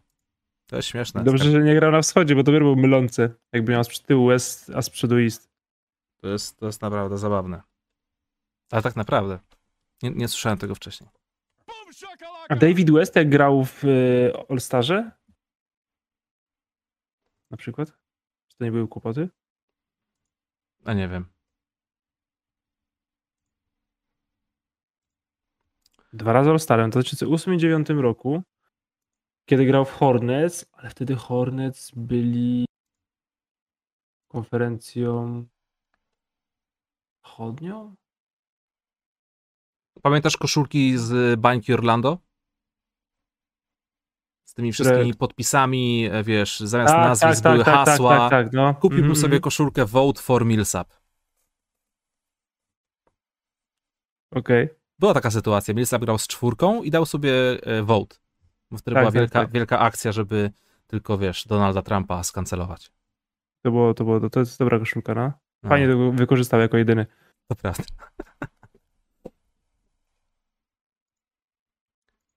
E, kolejna wiadomość od Kawaj Not. Kawaj Not. Zdrowie Bartka, tak przy okazji powiedzcie coś o Charlotte. Wydarzy się to. Na to 200%. Na Żadnej drużyny nie ominiemy. Idziemy po 5 na studio i, i dojdziemy do Charlotte. Będą, będą oni. Tym bardziej, że ta ekipa e, od zeszłego sezonu nagle stała się bardzo atrakcyjna, a w tym sezonie mogą być nawet jeszcze bardziej atrakcyjni, więc, więc fajnie, tak fajnie będzie o nich pogadać. E, Spriroy, co łaska od Spriroya. Pół roku temu wpadł mi na YouTube, na YouTube wasz program. Pomyślałem, Jezus Maria, to trwa ponad dwie godziny, przecież to nie do obejrzenia. Z ciekawości jednak odpaliłem. Od tamtego czasu nie opuściłem żadnego odcinka. Dziękuję, jesteście w porządku. Bardzo dziękujemy i cieszymy się, że jesteś z nami. E, w, właśnie w kwestii tego, że ostatnio zacząłem robić te szybkie piłki, czyli te takie skondensowane wiadomości, dostałem bardzo dużo takich negatywnych wiadomości na temat naszego profesjonalnego studia NBA. Że to jest za długie, że to jest rozwlekłe, że to dwie godziny, kto to ma czas to oglądać. Nie wiem, jakby wam... Ile ma? Znaczy, no, kto, co, co kto lubi, no i ktoś lubi posłuchać przez dwie godziny w tle i sobie nas posłucha, a jak pokazuje chociażby mm, kanał sportowy, takie treści są interesujące. I Poza tym, ja też nigdy nie rozumiem tego argumentu, że coś trwa dwie godziny nie do obejrzenia. My nie gadamy dwie godziny bez przerwy o jednej rzeczy. Są segmenty. Możesz sobie obejrzeć dzisiaj 20, jutro 20, pojutrze 20, po pojutrze 20, w niedzielę 20. jak rozbicie kontraktu. DeAndre Jordana. Po 4 Albo miliony dla Detroit. Luola Denga. Jeszcze Tak płacimy Luol Deng, tak jest. Najlepszy zawodnik. Szósty najbardziej opłacany zawodnik Lakers, czy coś w tym guście. No. Najlepiej. E, jeszcze jedna wiadomość od Spriroya, dwa z rzędu. A teraz pytanie, jaka jest tr- trójka, względnie pięć ulubionych dokumentów o NBA. Pozdrowienia PS, kiedy o składzie Knicks? Kiedy o składzie Knicks, Bartek? Za tydzień, za dwa tygodnie? Jakiś Boston albo Nick za tydzień chyba muszą wyjechać jako headlinik. No, ale przydałoby się jeszcze poczekać, może jeszcze jakieś, będą jakieś ruchy ciekawe, coś się może wydarzy. No, jeszcze headline'ów nam nie braknie na pewno, więc zdążymy o nich powiedzieć. Będziemy w niedzielę myśleć nad. nad Obejrzałem, headline'ami. y, dzisiaj skończyłem oglądać y, dokument o Tonym Parkerze. Ten stary z Netflixa, stary, sprzed Tak, kilku tak, miesięcy. tak, tak, tak, tak, tak. Ale jak skończyłeś? Wróciłeś do niego po kilku miesiącach? Nie, ja go oglądałem na trzy razy w ciągu ostatnich pięciu dni.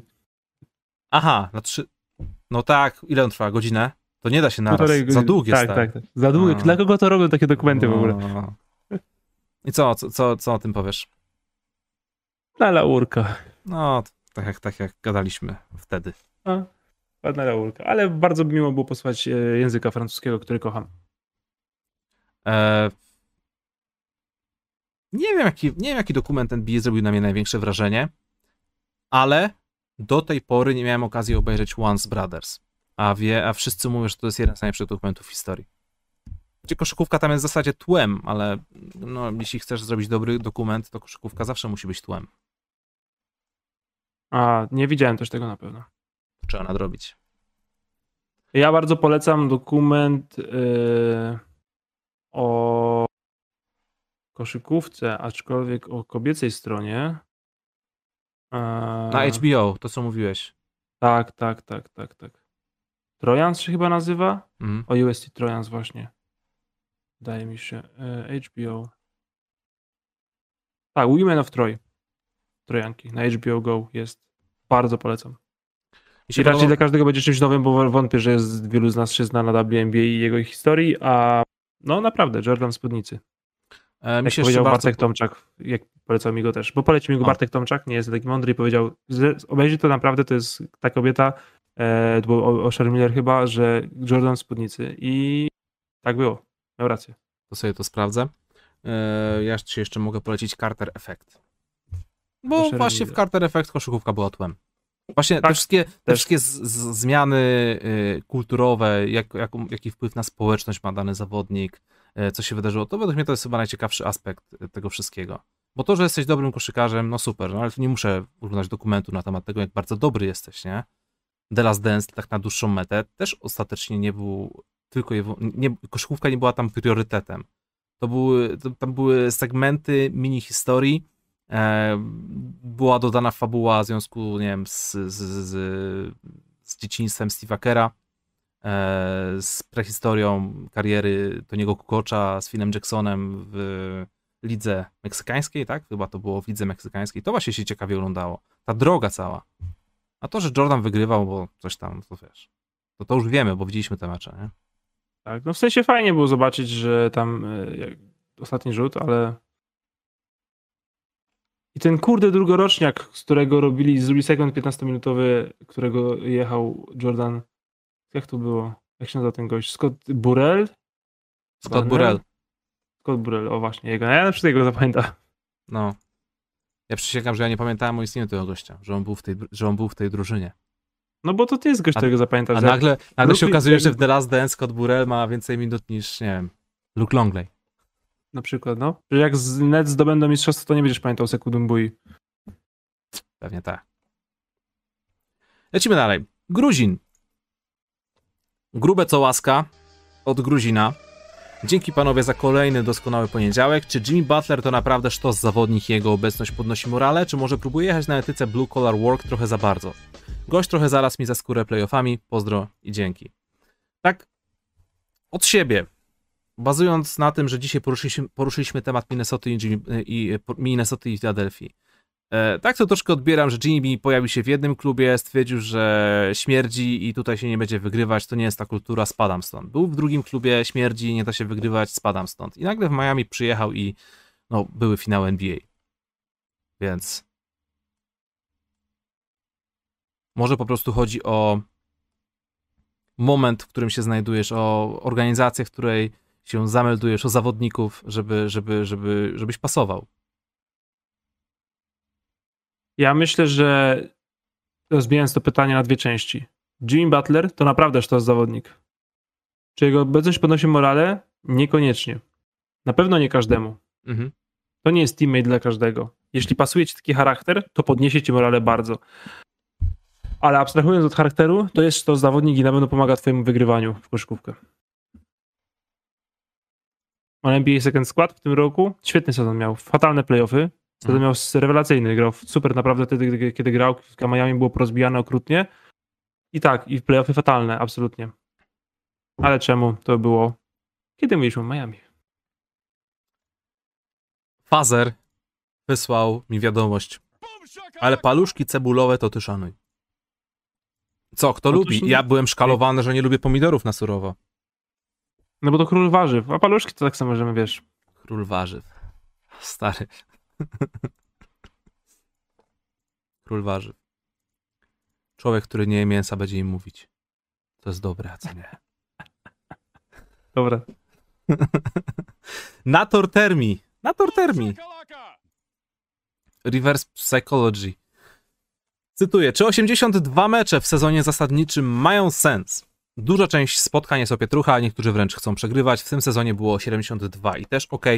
Może lepiej skrócić zasadniczy, zrobić dodatkową rundę playoffs, na przykład zespoły z 4-8 walczą z 9-12 o pierwszą rundę.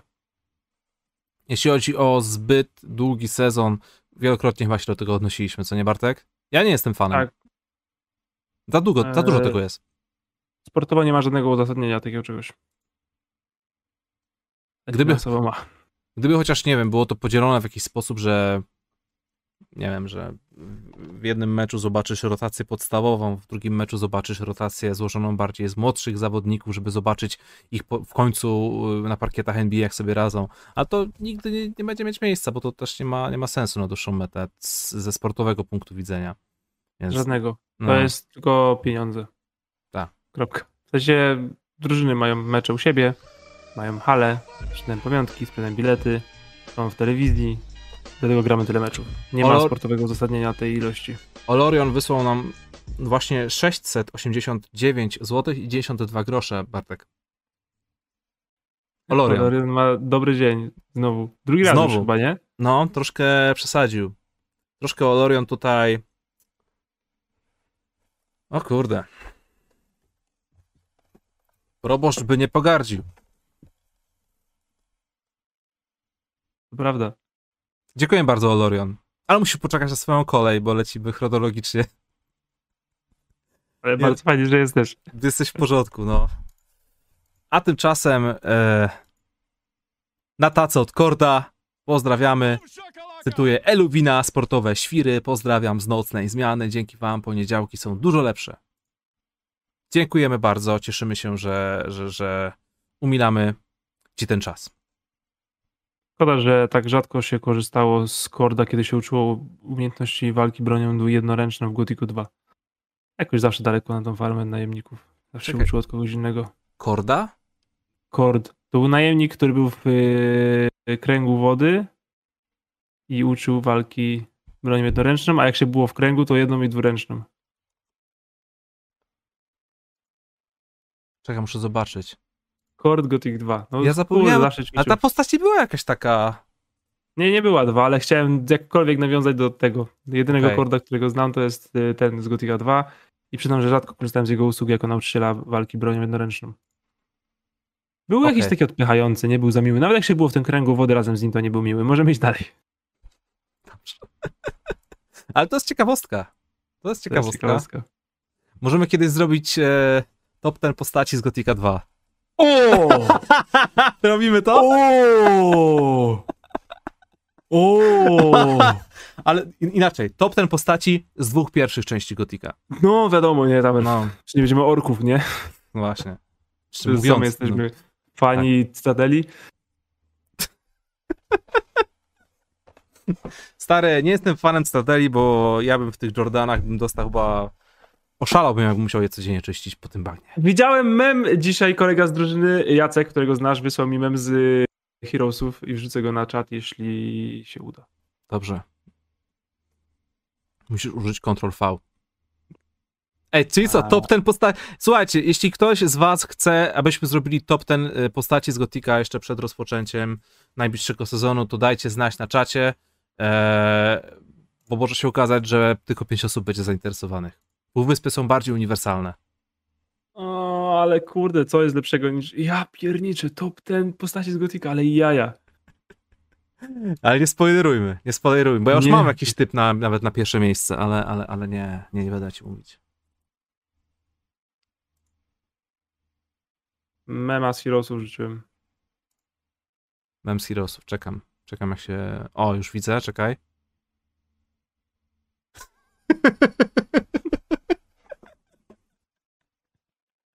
To jest dobre.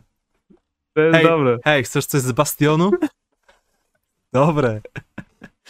Mi się podoba, ja to lubię. Mi, mi się podoba. E, polecam, e, astrologowie ogłaszają na Facebooku. Świetny, e, świetny fanpage. Bardzo dużo kozackich memów. Bracia Gnolec u orkiestra wygrywają wszystko.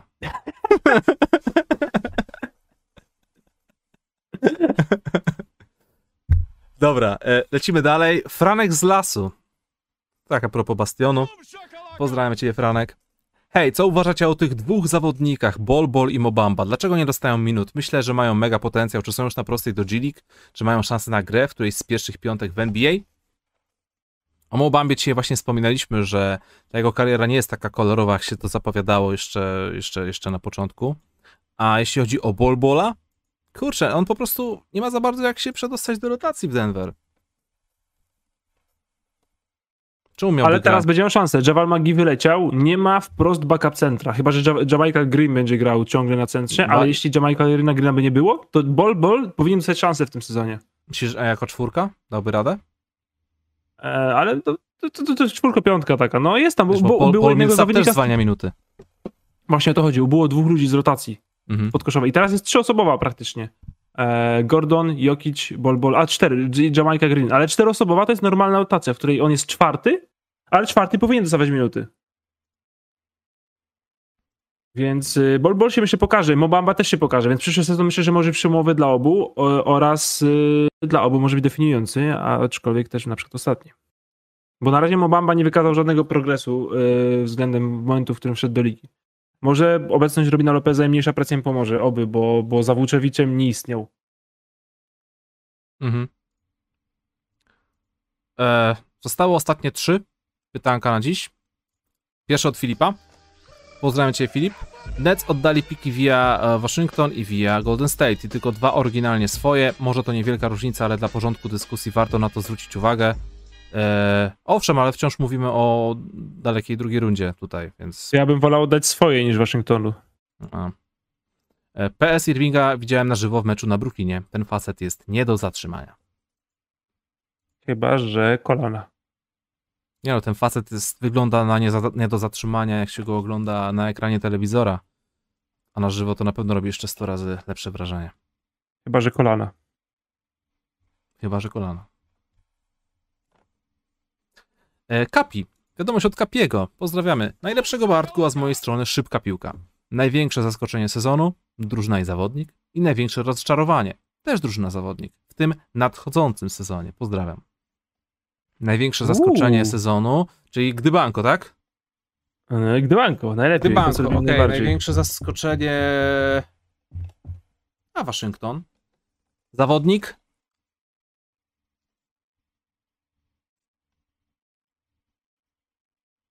Tyrese Halliburton.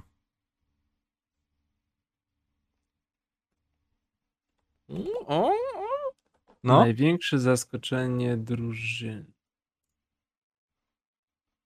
Charlotte Hornets? mhm. Największe zaskoczenie zawodnik. Oby to był Clay Thompson. Błagam, żeby to był Clay Thompson. Największe rozczarowanie. Też drużyna i zawodnik. Portland? Podpisuję się pod tym. Największe rozczarowanie, jeśli chodzi o zawodnika. Hmm.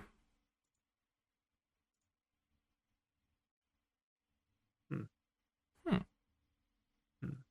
Hmm. Nikola Hmm. Vucevic. O, To jest znak zapytania.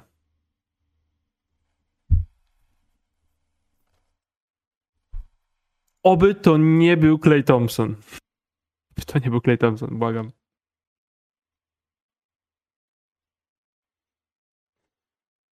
tak sprawdzam. Karl Anthony Towns? Nie, nie. Zostaw go. Marvin Bagley trzeci. Przestań, to nie jest. Marvin. Marvin. Przestań! Marvin Bagley trzeci. Nie rób ASMR-a.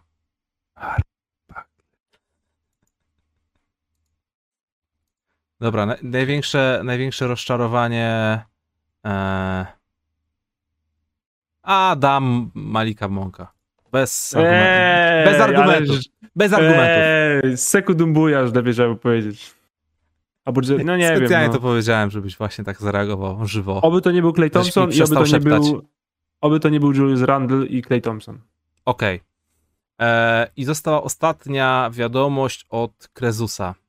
Olorion. Lorian jest Dekrezus. Olorion is the Krezus. God Zaszał. of the Cołaska. Tak. Wszystkiego najlepszego, Bartek. Oby w twoim życiu było więcej szczęścia i radości niż u fanów Cavs oglądający duet tank komanderów Cediego i Lauriego walczących z przeciwnościami losu. Jesteście w porządku. Wszystkiego dobrego. To byłby strasznie słaby serial, No. gdzie rolę główną odgrywali Laurie Markan i Cedi Osman. Ej, Osman, Lauri Markanen, może, ale z tego może faktycznie można byłoby zrobić taki sitcom. Średniej jakości. No, Chyba, że taki w, w, w, w tym, e, w takim guście Bojacka Horsemana, że wiesz, zawsze próbują i nigdy im nie wychodzi. To ale jest to, takie ale, smutne, ale, życiowe. ale to, żeby mieli coś takiego, to musieliby wcześniej mieć jakieś sukcesy. No to Cedi Osman grał z LeBronem. A Laurie Markkanen zniszczył Polskę na Eurobaskecie. Okej. E, Właśnie, a propos, e, a propos w ogóle Polski grania. Wiesz, że dzisiaj minęły dwa lata od naszej, naszego wiel- wielkiego zwycięstwa. Kukarz widziałem, bo mi przyjaciel udostępnił to na Facebooku. A widzisz, jak to jest? Dobrze, że masz takich przyjaciół, którzy przypominają ci o najlepszych czasach w historii polskiej koszykówki. Kurde, dobrze, że tak to świetnie wykorzystaliśmy marketingowo, nie? Najlepiej. No. Olorion Taki sukces. lepszy biznes. Taki sukces, taki sukces, fajnie. Wszędzie była koszykówka. Pamiętam, jakby to było wczoraj. Olorion zrobiłby im lepszy PR i biznes. Dokładnie. Dzięki wielkie, Olorion. Olorion. Jesteś Olorion, musisz dorwać twórców Bojacka i sprzedać im e, Osmana i Markanena jako historię właśnie, bo to będzie walka z przyniosłym losu. Oni zawsze będą się starać, będą fajnie chcieli, będzie zapowiadało się nieźle i nie będzie wychodziło. E, tylko musisz jakoś właśnie mm, ubarwić ten początek, tak jak Łukasz mówi. Na początku musi być jakiś sukces. Nie wiem, czy pokonanie Polski na Eurobaskecie wystarczy. Ale dziękujemy, że jesteś. I dziękuję za życzenia w ogóle. Bardzo, bardzo fajne. E, I rzeczywiście, oby to było więcej radości niż fani Cleveland Cavaliers. E, W tym moi serdeczni koledzy, którzy im kibicują, ale czemu, to nie wiem. Nigdy tego nie mogę zrozumieć. Łukasz? Xardas najfajniejszy? Oj nie. Nie? No w... to co, to za końcówkę Nie. dwójki? Nie, w sumie tak. Zawsze mnie irytowało, że jak zaczynałem grę od zera, to musiałem przeklikiwać się przez to wszystko, bo on na początku tyle gadał, tyle gadał i tyle gadał. No. Ale kulturalny był, bo jak mu się walnęło, to cię nie zabijał, tylko usypiał. O, faktycznie tak było. Widzę, testowałeś wszystko. No, Jasne, że tak. Ja, to jest gra, którą przechodziłem za dużo razy, więc ja tam naprawdę Bartek? wiem, gdzie... Biłeś kobiety w Gotiku? E, nie, po co? Spadały na strzała. Tak, no za- zabijałem kobiety w Gotiku, no bo jak na przykład kończyłem grę i zabijałem wszystkich, żeby zgarnąć jak najwięcej expa i na przykład zabijałem wszystko i wszystkich wszędzie, Mhm. to tak, również kobiety. Jezu Chryst. Dobrze. Tym oto pozytywnym akcentem. Ja wam wyślę screena i poziomu, z którym skończyłem Gotika dwa razy, to jak wrzuciłem do nawyków, to mnie oskarżyli o cheatowanie. Dobra, powiedz mi jedną rzecz. Twój ulubiony build w Gotiku 2. W sensie grałeś bardziej wojownik, mak, łowca, Ja zawsze na gram wojownikiem. Ale jeden miecz, dwa miecze, oburę, Dwa oburącz- miecze, dwa miecze, y, łowca smoków. Dwa, miecz, dwa miecze. Dwu- Dwuręczny, dwuręczny, Dwuręczny, dwuręczny, dwuręczny, łowca smoków, tak. Ale ostatni raz jak grałem z rok temu, to przeszedłem łucznikiem. Boże, jak to łatwo jest zrobić. Jaka ta gra jest przyjemna, jak się jest łucznikiem. Totalnie grajcie łucznikami. Masz więcej Tak. expa, bo się uczysz zręczności i masz kradzież wysoką, a za kradzież każdego jest exp, to są z dwa levele w grze wbite i generalnie to masz się męczysz się pół... Rączysz jeden rozdział, się męczysz, potem Mhm. wbijasz łuk na, 9, na 60 i zręczność na około 90 i, i wtedy wszystkie, e, wszystkie mm, tabliczki i mikstury wybijasz i zjadasz i wszystko jest na trzy strzały. Z czego generalnie tak szyjesz z tego łuku, że nic do ciebie nie dobiegnie szybciej. Jest tu jaki banał. Łucznikiem, łucznik overpower Gothic 2, naprawdę. No, łuczykiem się fajnie, y, fajnie grało z tego powodu, że nie musiałeś celować. Totalnie, nic właśnie to Nic- chodzi, no. Niby, niby strzelasz łukiem, a tak naprawdę trzymasz strzałkę do góry. Strzelasz y, samonaprowadzającą bronią, no. Dokładnie. Dlatego Tak. Gothic 3 ssał, bo nie dało się właśnie, bo to strzelanie z łuku w trójce to w ogóle taki taki, taki, taki no taki jakbyś miał coś na nadgarsku, taki dodatek. Okej. No, ale w dwójce, w jedynce kulturka. Bardzo Wam dziękujemy za dzisiejsze profesjonalne, czasami studio NBA. E, jeszcze raz 100 lat dla Ciebie, Bartek. Jesteś w porządku, kolega. E, pozdrawiam wszystkich, e, którzy spędzili dzisiaj z nami dwie godziny całe, a jeśli nie, to pozdrawiam wszystkich, którzy właśnie kończą nas odsłuchiwać e, w częściach przez najbliższy tydzień. Słyszymy się i widzimy w kolejny poniedziałek o godzinie 20.30, omawiając kolejne drużyny NBA, a w środę, jakby co, to studio pojawi się również na serwisach streamingowych, tym na przykład takich jak Spotify lub Apple Podcast. Pozdrawiam Was serdecznie, do następnego razu. Możesz teraz Bartek powiedzieć cześć. Papa, przepraszam, odpisałem na czacie, bo Gothic. Papa, fajnie, byliście. Fajnie, no cześć.